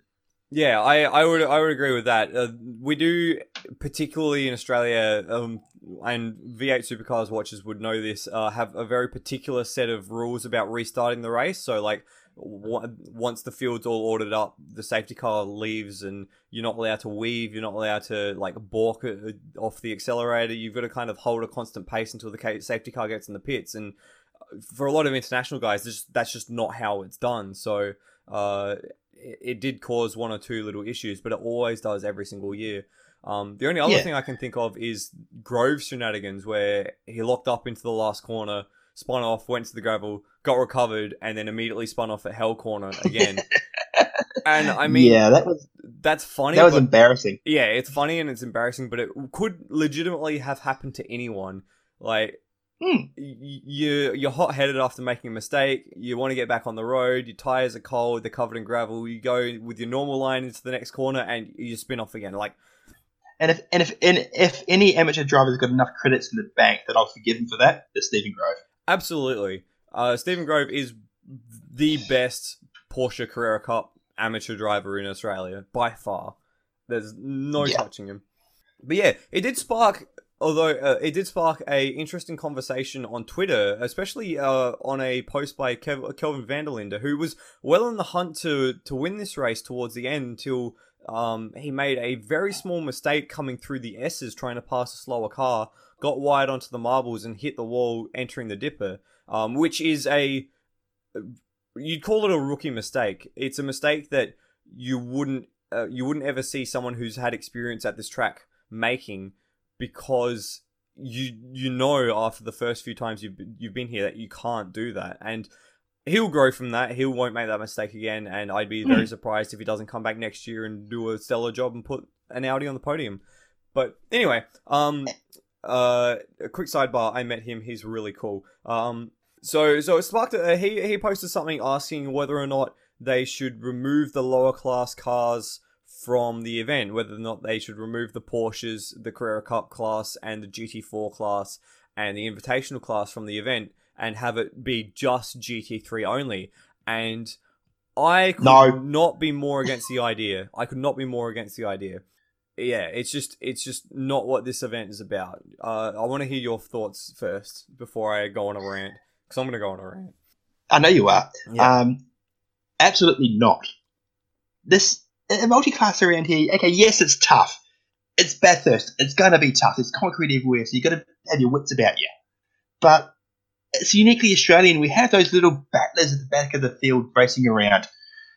You know, we have GT3 cars. It's a, it's a great mix of cars. I mean, look at the MARC cars. We wouldn't Hmm. have those if it's just GT3. Absolutely. And what would the MARC Porsche cars- Carrera Cup cars do? Yeah, What would the GT4s do? exactly, exactly. And You It's- can't have one class. Pull your friggin' head in. Absolutely right. Absolutely right. And and Bathurst is different from events say like the Nurburgring and like Dubai or like Spa even. Well, definitely not like Spa because Spa is single class basically. But at the Nurburgring, you have yes, you have a hundred and something cars, but it's a spread over twenty-five kilometer track. You've got much more leeway of having time and space for yourself. At Dubai, you have an FIA Grade One circuit. You have acres of runoff uh, to to make mistakes in. But at Bathurst, you don't have that. At Bathurst, it punishes mistakes a lot. It punishes mistake, uh, punishes every single little mistake you make because the walls are so close. I don't think there is anywhere in the world that gets raced on the way that Bathurst gets raced on, where the walls are so close. And we'll talk a little bit more about that later because it did come up, uh, rear its ugly head towards the end of the race. But you know, I there was a quote that I think you posted in our in our chat, Kiwi, um, from Alvaro Parente. Do you remember that one? Oh, yes, that was from his Twitter, I'm pretty sure. Yeah.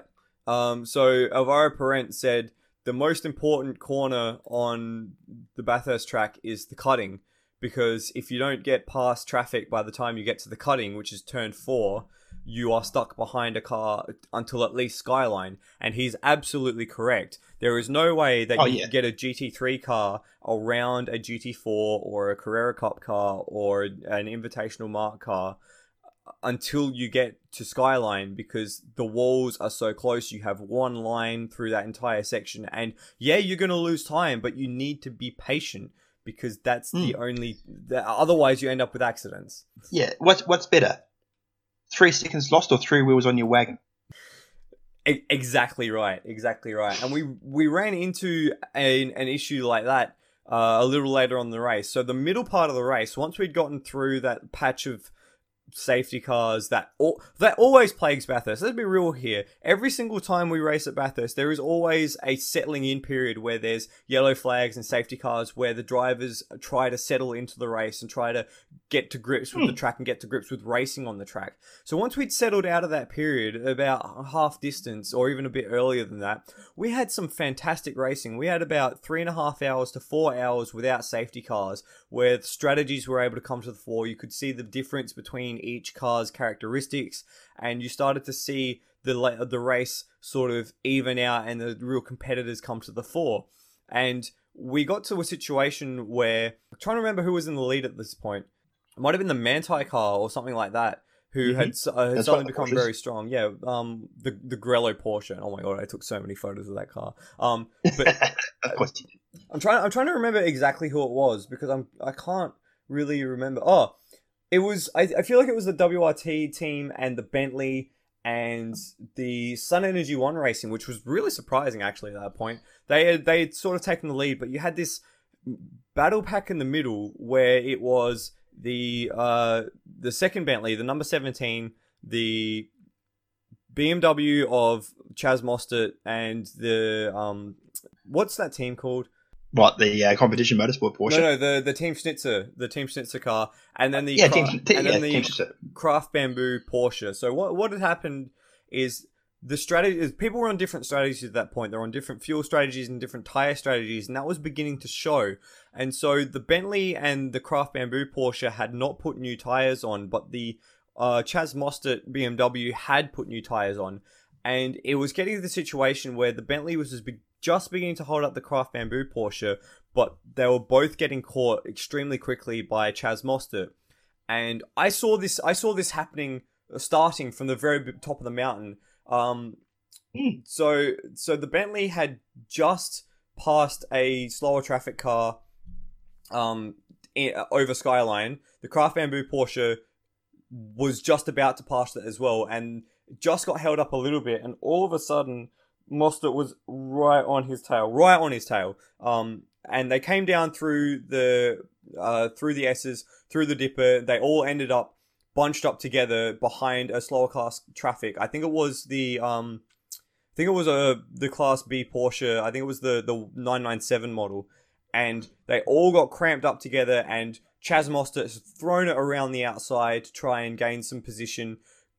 Tried to put the foot down around the exit of the elbow, seen the lower class car in his way, moved across to try and get past him, clips Kevin Estre in the Craft Bamboo Porsche, who's hold, held his line on the inside, uh, which is then uh, put him into the back of the Bentley, which is speared to the right, cleaned up the lower class Porsche, and then come back across the track to the left, cleaned up Chaz Mostert in the BMW, and uh, Kevin Estre's managed to get through. And all of a sudden, that was that was the end of their race. That was the end of the Bentley's race and the end of Chaz Mostert's race in the BMW. And it was a, a an incident born out of a little bit of impatience and a little bit of maybe inexperience from Chaz Mostert. Um, and what what blew my mind about this was that people were trying to blame it on the Porsche, and I was like, I, I don't I don't see how that's possible. The only the way that Yeah. this incident started is because of traffic in a in a twelve hour race, and because of someone trying to push the push the the issue just a little too much, and it is just those fine margins. And like they talked to Chaz Mostert afterwards, and he's like, "Yeah, I messed up. We didn't have the straight line speed at the time, and I had to do this to try and get a like this was the way I was going to make the move, and it didn't come off." And I think the reason it didn't come off is because uh, Mostert, while he has had experience in the BMW, he hasn't been in the top class in a multi-class race in the BMW. He's raced in the Asian Le Mans series where the GT cars are the slowest, or he's raced at um, Macau where there's no other classes on track. But I think this particular hmm. instance, he was just caught a little out of his depth. Yeah, and that's a totally fair summation. There were people in the Discord, WC Discord during the race trying to blame the Bentley for it as well.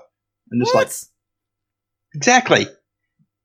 What? That yeah, that, yeah. That Chaz. I mean, they were getting into it. He was getting into the lower class Porsche, even up in the skyline. Yeah, And it was. It, it, I was. just- I could just tell something was brewing. And when they got to the elbow, I don't know, Chaz. He just. I mean, there's a reason he got fined for it. He, he's a much better driver than that. Yes, it's an experience, but at the same time, it's not like he's not used to passing traffic in V8 supercars. He does it all the bloody time. exactly. All right. Um. So yeah, it was a it was a little disappointing for his race to end like that, and for the Bentley's race to end like that because they had been fighting and battling for uh another another season basically. They they want this race and they Mm. just haven't had the luck to sort of grab it, which is a shame. Yeah. Um. But it was it was a little disappointed to see that because that that sort of reset everything and we as i said we'd gone through a, a three or four hour period where everything had just been sort of plugging along it had been proper endurance racing and then that sort of reset everything again but what that left us with was a enthralling finish where there was at one point nine cars on the lead lap coming into the last few hours and i was getting very excited at this point because Oh. of those cars of those nine cars four of them were porsches and they had been nowhere Mhm. through practice and qualifying. And all of a sudden, they were in the conditions. The the tires were coming in. They were really working well. And more importantly, at that point, the fuel mileage for the Porsches were really beginning to show uh, how they could gain up time. And uh, to set the scene, there was there was I think uh, a few other cars on the lead lap. They had the the Audi Sport Team WRT car of Frijns Leonard and Dries Vanthoor. Sun Energy One racing car was still in the mix as well. Um, uh, Strakka Racing was there or thereabouts. The Objective Racing uh, McLaren was there or thereabouts. Um, and even they had just one or two cars just a lap off the pace as well. Um, with Trofeo Motorsport and uh, the SRM uh, BMW team in the mix, and and we were coming right up to the very end of the race, and it was looking It was, like getting, it was getting tasty. it was getting It was real getting tasty Really tasty. the the, Yeah. the strategies were converging. It was looking like uh, potentially the craft bamboo car would be able to get to the finish on fuel, whereas the two cars ahead of it, the uh, the WRT Audi and the Sun Energy One uh, Mercedes, might were definitely not. Um, but they were also contending with the competition motorsports and the Black Swan cars behind them. The Black Swan car was fuel to the finish, definitely but the competition motorsport car had a lot more pace and Manthey had come in and put on new tires and were chasing down the field so it was looking like there was looking like the potential of a Porsche 1234 and I had the biggest grin on my face at this point because I was like Porsche 1234 I could legitimately clean sweep the fantasy WEC competition as well at that point. I was loving life. I was absolutely loving life. And then and then things got a bit scary. yeah. Um, if you haven't seen this incident, it'll be on YouTube. Yeah. I would say I would suggest uh, pause now and go watch this incident on YouTube. It happens at about 25 minutes or 20 minutes left in the race. And we're not going to spoil it for you. We'll give you a few seconds to go have a look at that. And those, and Co, for those who don't have access to uh, visual, we'll, we'll give you a brief brief description now. So, coming into McPhillamy Park, uh, the very top of the mountain, it looks like I'm not sure whether it was two independent accidents or an accident caused by someone trying to be somewhere that they shouldn't have been. But the number um, number 69 Superbarn uh, Audi uh, Audi R8 of the AM team of driven by um, Ash Walsh at this, this point in time uh, had spun out along with the number 93 MARC car. So the MARC car yeah, he was actually trying to pass the MARC car. Okay, So- so so it looks like there might have been contact there. So again, something that you shouldn't be doing at that point in the race at that at that point in the track as well. So the MARC car hit the wall at Metal Grate, slid over the top of the mound at McPhillamy, and kind of came to the rest on the exit of the entrance to McPhillamy, if that makes sense. But the number sixty nine car hit the wall a lot earlier and ended up being stranded across Metal Grate on the racing line. Um, now there was about six or seven seconds um, in which a few cars had just managed to sneak past the the stranded Audi, but at this point, the number I think it was the number. What car was it? It was the Hog's Breath car. Yeah, 19. The number 19 Mercedes came around the corner and saw the car online, tried to get out of it, slid and uh, hit the front half of the Audi with the rear half of the Mercedes and caused a massive accident um, in which I think Ash Walsh was uh, suffered a few minor injuries. Um, Couple, But- couple of cracked ribs. yeah, Similar to what he had when he when he had, the prototype accident at Island, actually. Exactly. Um, and there was three cars on the track at the fastest, most committed part of the track, and it was it was not a pretty sight to see. But at least I can at least we can say that all the drivers got away relatively unscathed. Um, And and V8 supercar driver uh, fans will remember Mark Porter's accident. It's Yeah. very similar Very saw here. very So, similar, but I know. the key difference I think with this is that Mm. um, the drivers are seated on the opposite side of the car, and that was Yeah, probably something That was a reduced- massive saving grace. Yeah. Grace. Um, but that threw up a few a few issues towards the end of the race. So, firstly, I, as soon as I saw that accident, I'm like, okay, this is getting red flag. That's the end because Yes. I've I've seen enough race, yeah, I've seen enough racing at Bathurst to know that you can't clean up that that all that quickly. And the way that they had to extract Ash Walsh as well, who was r- clearly suffering in some distress, um, and so like immediately like okay, that's the end of the race. Now, endurance racing fans would know that that's basically part of the course. You go until the end of the twelve hours, and that no matter what happens at the end of the twelve hours, you call the race there. Um, a lot of the V8 supercar fans, a lot of the Australian fans were like, oh, they should try and extend the race to get another few laps in. It's like, mm, no, no, they shouldn't. That's not how endurance racing works. Exactly. I mean, it's uh, and I mean the last time we saw V8 supercars try and do that, it was as ta- at Tasmania last year, and it was a But that was just a shit show. Exactly. So Yeah. let's not do that. Um, the second issue was that it drummed up a fair amount of discussion and or um disbelief, I guess, at the the fact that a accident like that could happen at at Bathurst at a at a proper GT3 race, and there was there was questions about like the marshalling, like were there yellow flags, were there um like appropriate caution to the drivers, were the drivers going too fast, were the drivers not respecting the the, the track, um uh do we need better driving standards to avoid this sort of accident? Do we need to change the the track to avoid this sort of accident? What can we do? And it was it was very interesting to see the reaction from the international watchers of this event uh, towards how this entire thing panned out. And I'm I, I think it's it's something that someone who hasn't seen a lot of racing at Bathurst just does uh, won't quite understand about the track because it's it's a unique challenge and like as I said earlier, Mm. it, it punishes mistakes and it punishes them in big ways. And the fact that you know we have this mythical corner called Metal Grate where everyone knows there is going to be an accident at no matter what series or race or weekend you're at. It, it is it is something that um that you and I, as as V8 Supercars watchers and Australian motorsport fans, would know very intimately, but something that a lot of other people may not. Yeah, um, and the challenges with that track, well, with that part of the track especially, it's blind as all hell. You can't see anything until it's too late. So if there is an incident there, you're basically going you're going to hit it. Hmm. You've marshal marshalling there is a tough challenge because you can't see bugger all as well. Um, so those people who are like hating on the marshal saying, "Ha, why did it take so long to get yellow flags out?"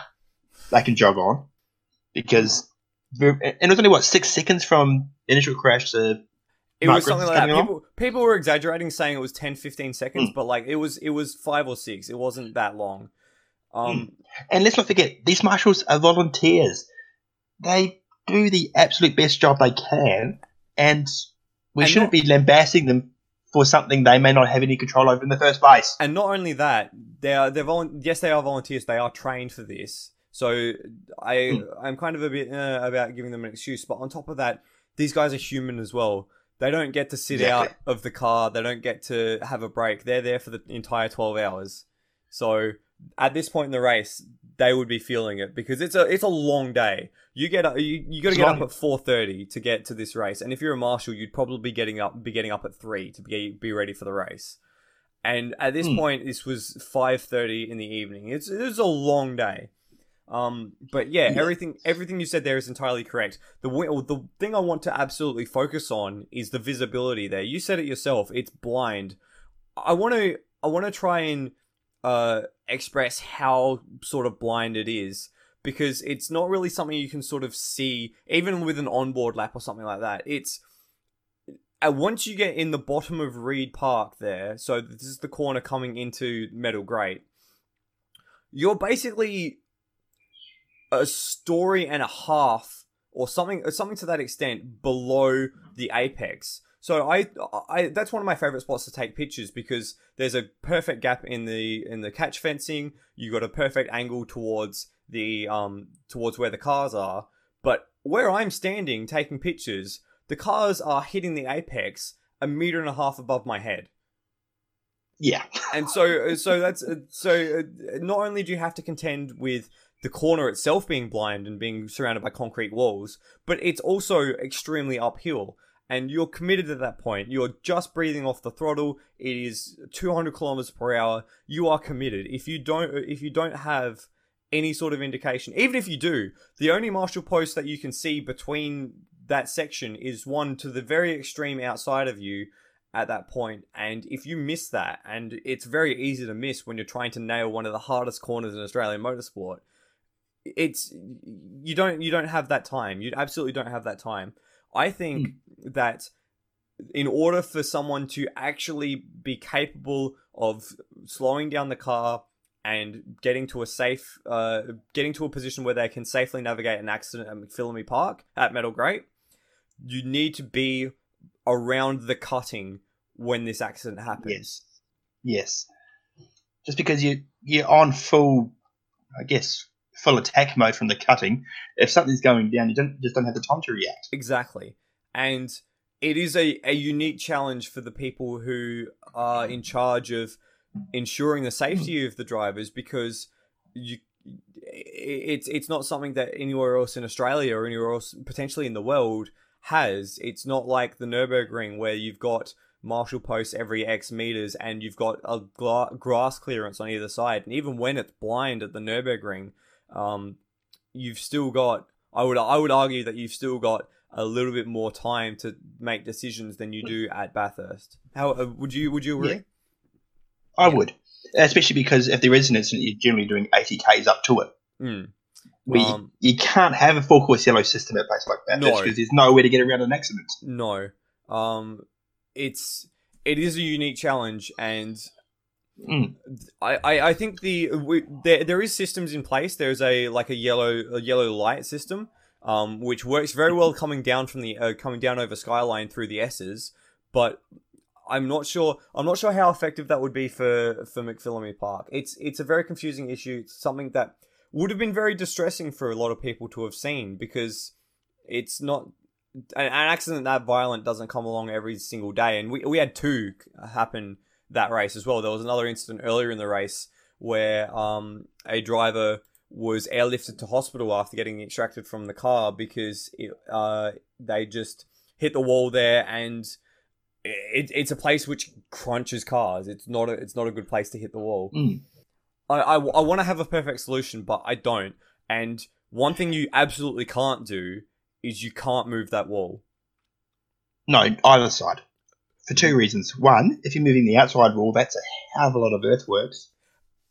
And two, people will just use that runoff anyway as part of the track. Yeah, Give them, And- give them leeway on the outside, that part of the track, they're just going to take it. exactly.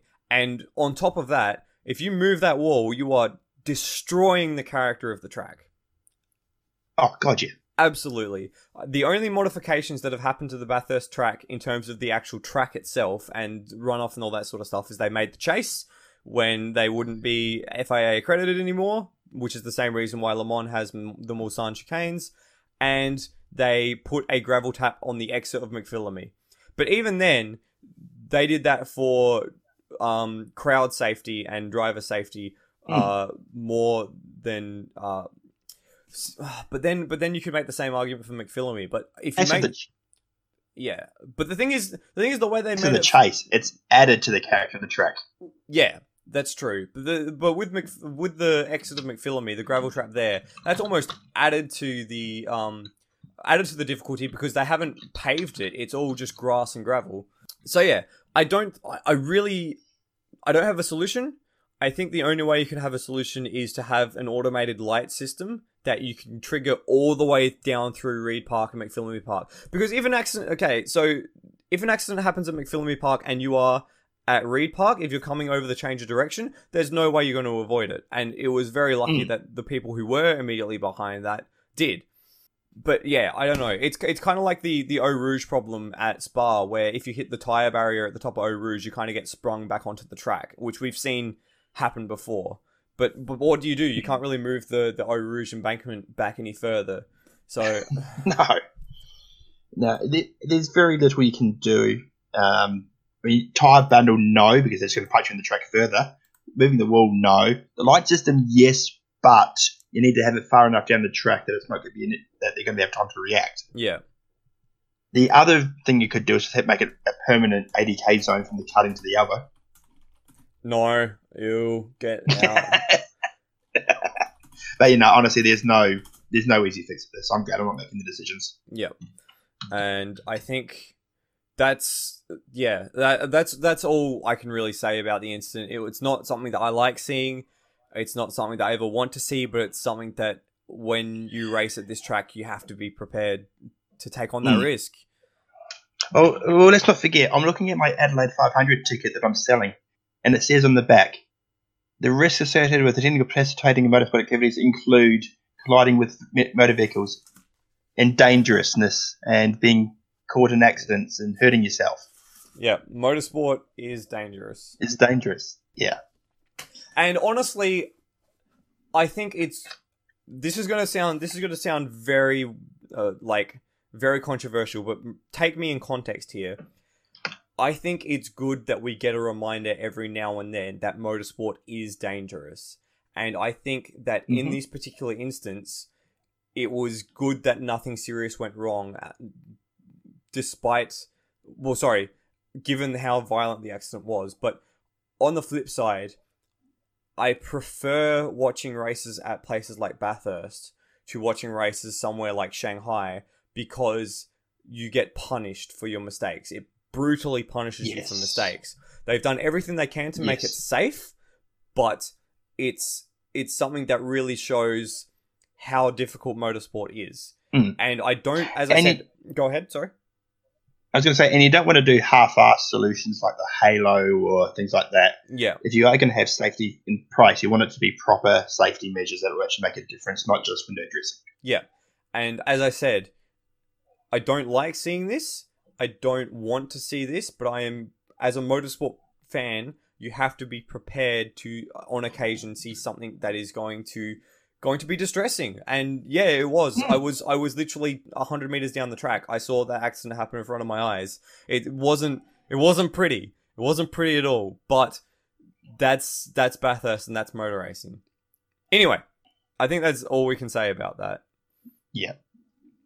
To wrap it up, um, what that meant, the red flag meant that the two cars at the front of the field who had fuel problems uh, didn't have problems anymore. So congratulations to WRT, their first uh, appearance at Mount Panorama, um, taking with them their first win, uh, win for Audi, which hasn't happened in a few years. Um, and another thing that Dries can hang over Laurens's head.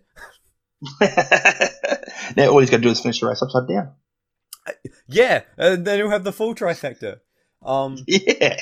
A fantastic story for Kenny Habul in the Sun Energy One Racing Mercedes. Uh, if for those who don't know, um, Kenny Habul started his quote unquote racing career uh, by sweeping the garages, the HRT garages, um, for Peter Brock in the seventies. Oh, really? Yeah, that's that's how he Oh. that uh, he was he was talking about that all weekend, and I actually ran into ran into him in the paddock, and I said, "What's it like coming from Daytona to here?" And it's like it was absolute hell, but I wouldn't want to be anywhere else in the world. And I think this is his first. This is I think this is his first competitive race at Bathurst, and for him to go along and be in a car that finished second, I think that's a phenomenal achievement. And he I mean, he was very emotional on the podium. It, you could see yeah. it meant an absolute lot to him. So congratulations to Kenny Habul. Um, I mean, with- it, it did help that he was able to get most of his drive time in under yellow flag, but even so, but hey, that's the strategy Yeah. if you've got an AM driver and a pro pro car. exactly, Absolutely. exactly. and the third place finisher was a little bit there was a little bit of confusion so the third place finisher on the grid well sorry on on over the line was the craft bamboo racing porsche however um, due to a transponder issue or something like that it had appeared that they had overdone their drive time for Laurens Vanthoor by four minutes um, because of that they received a 30 second penalty dropping them from third to fifth and promoting the Black Swan Racing uh, Porsche, the beautiful green and black car, up into third. Uh, so um, Tim Pappas and uh, Lucas Stolz uh, and Jeroen Bleekemolen and Marc Lieb have a Bathurst 12 hour podium, and it was it was cool. It was really cool to see that because I like I talked to them in the paddock and they were so rapt to be here, and I'm like, you got to come again next year. I just love taking photos of your car, and he's like, Yeah. we'll do that definitely. Um, and it's just amazing to see these international teams coming over. Um, much as I Right. love to see Australian stories, uh, Black Swan first time third, Sun, Yeah. Energy, Sun Energy first time second, Audi first time winning it. and like you've got you know you had teams like Manthey here Olaf Manthey was at the race i saw him it was kind of scary i was a bit speechless Mm. um Strakka Racing was here the fact that you have these international teams i said it in the preview the fact that you have these international teams coming to australia to grace this event is uh, it's it's uh, amazing in every single sense of the word. I can't I can't actually believe it. I was coming, I was walking up and down the paddock, going, "These are people I've only ever seen on TV and only ever expected to see on TV." It's kind of it's kind of crazy. Um, run through run through run through some of the other classes. Um, Black Swan Racing also took home the Pro Am uh win ahead of Competition Motorsports. Um, the third place in that was the Strakka Racing car of uh, Ventus, Williamson, Fumanelli, and uh, Cameron Waters, who was drafted into that car. Um, Yeah, and good on, and good on Strakka. They had such a terrible time with the other car, but good on them to finishing podium in that class. Yep, they stuck with it, and it was uh, it was uh, a, a deserved result in the end.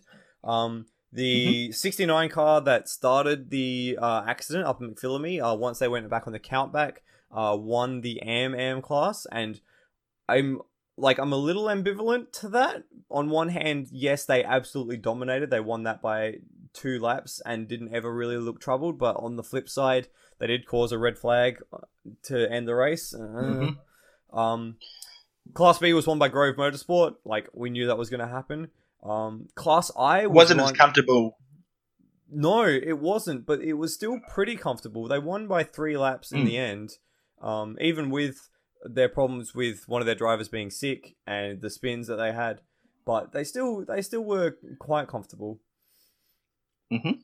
They won that over Wall Racing, the the team from America. Um, so that was pretty cool to see. Told you that'd be good. Yeah, you weren't wrong.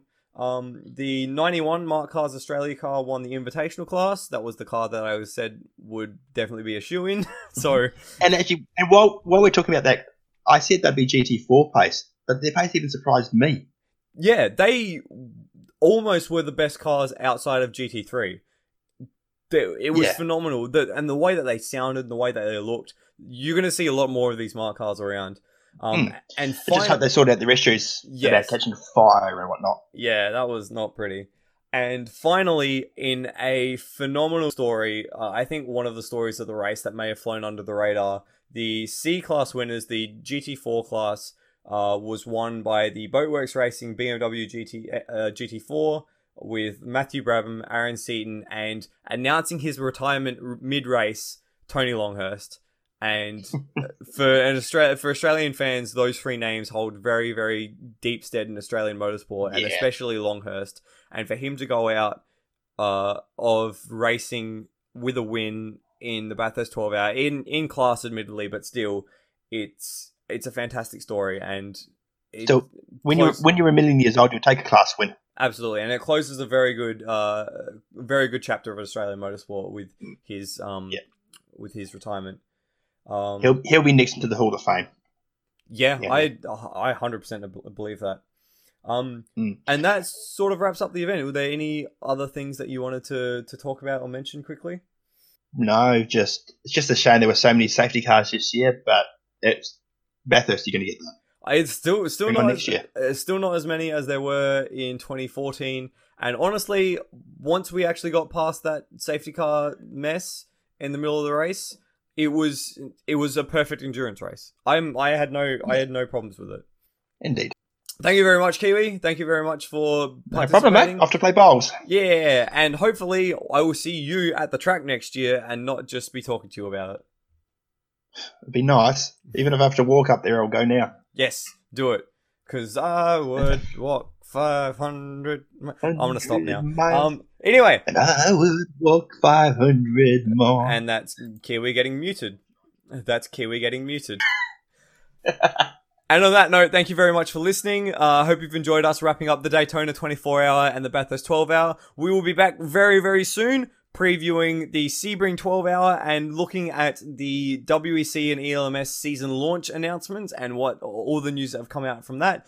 Uh, thank you for listening. Thank you very much again, Kiwi. Thank you to uh, whoever was in the first half as well. And yeah, uh, that's it. Thank you.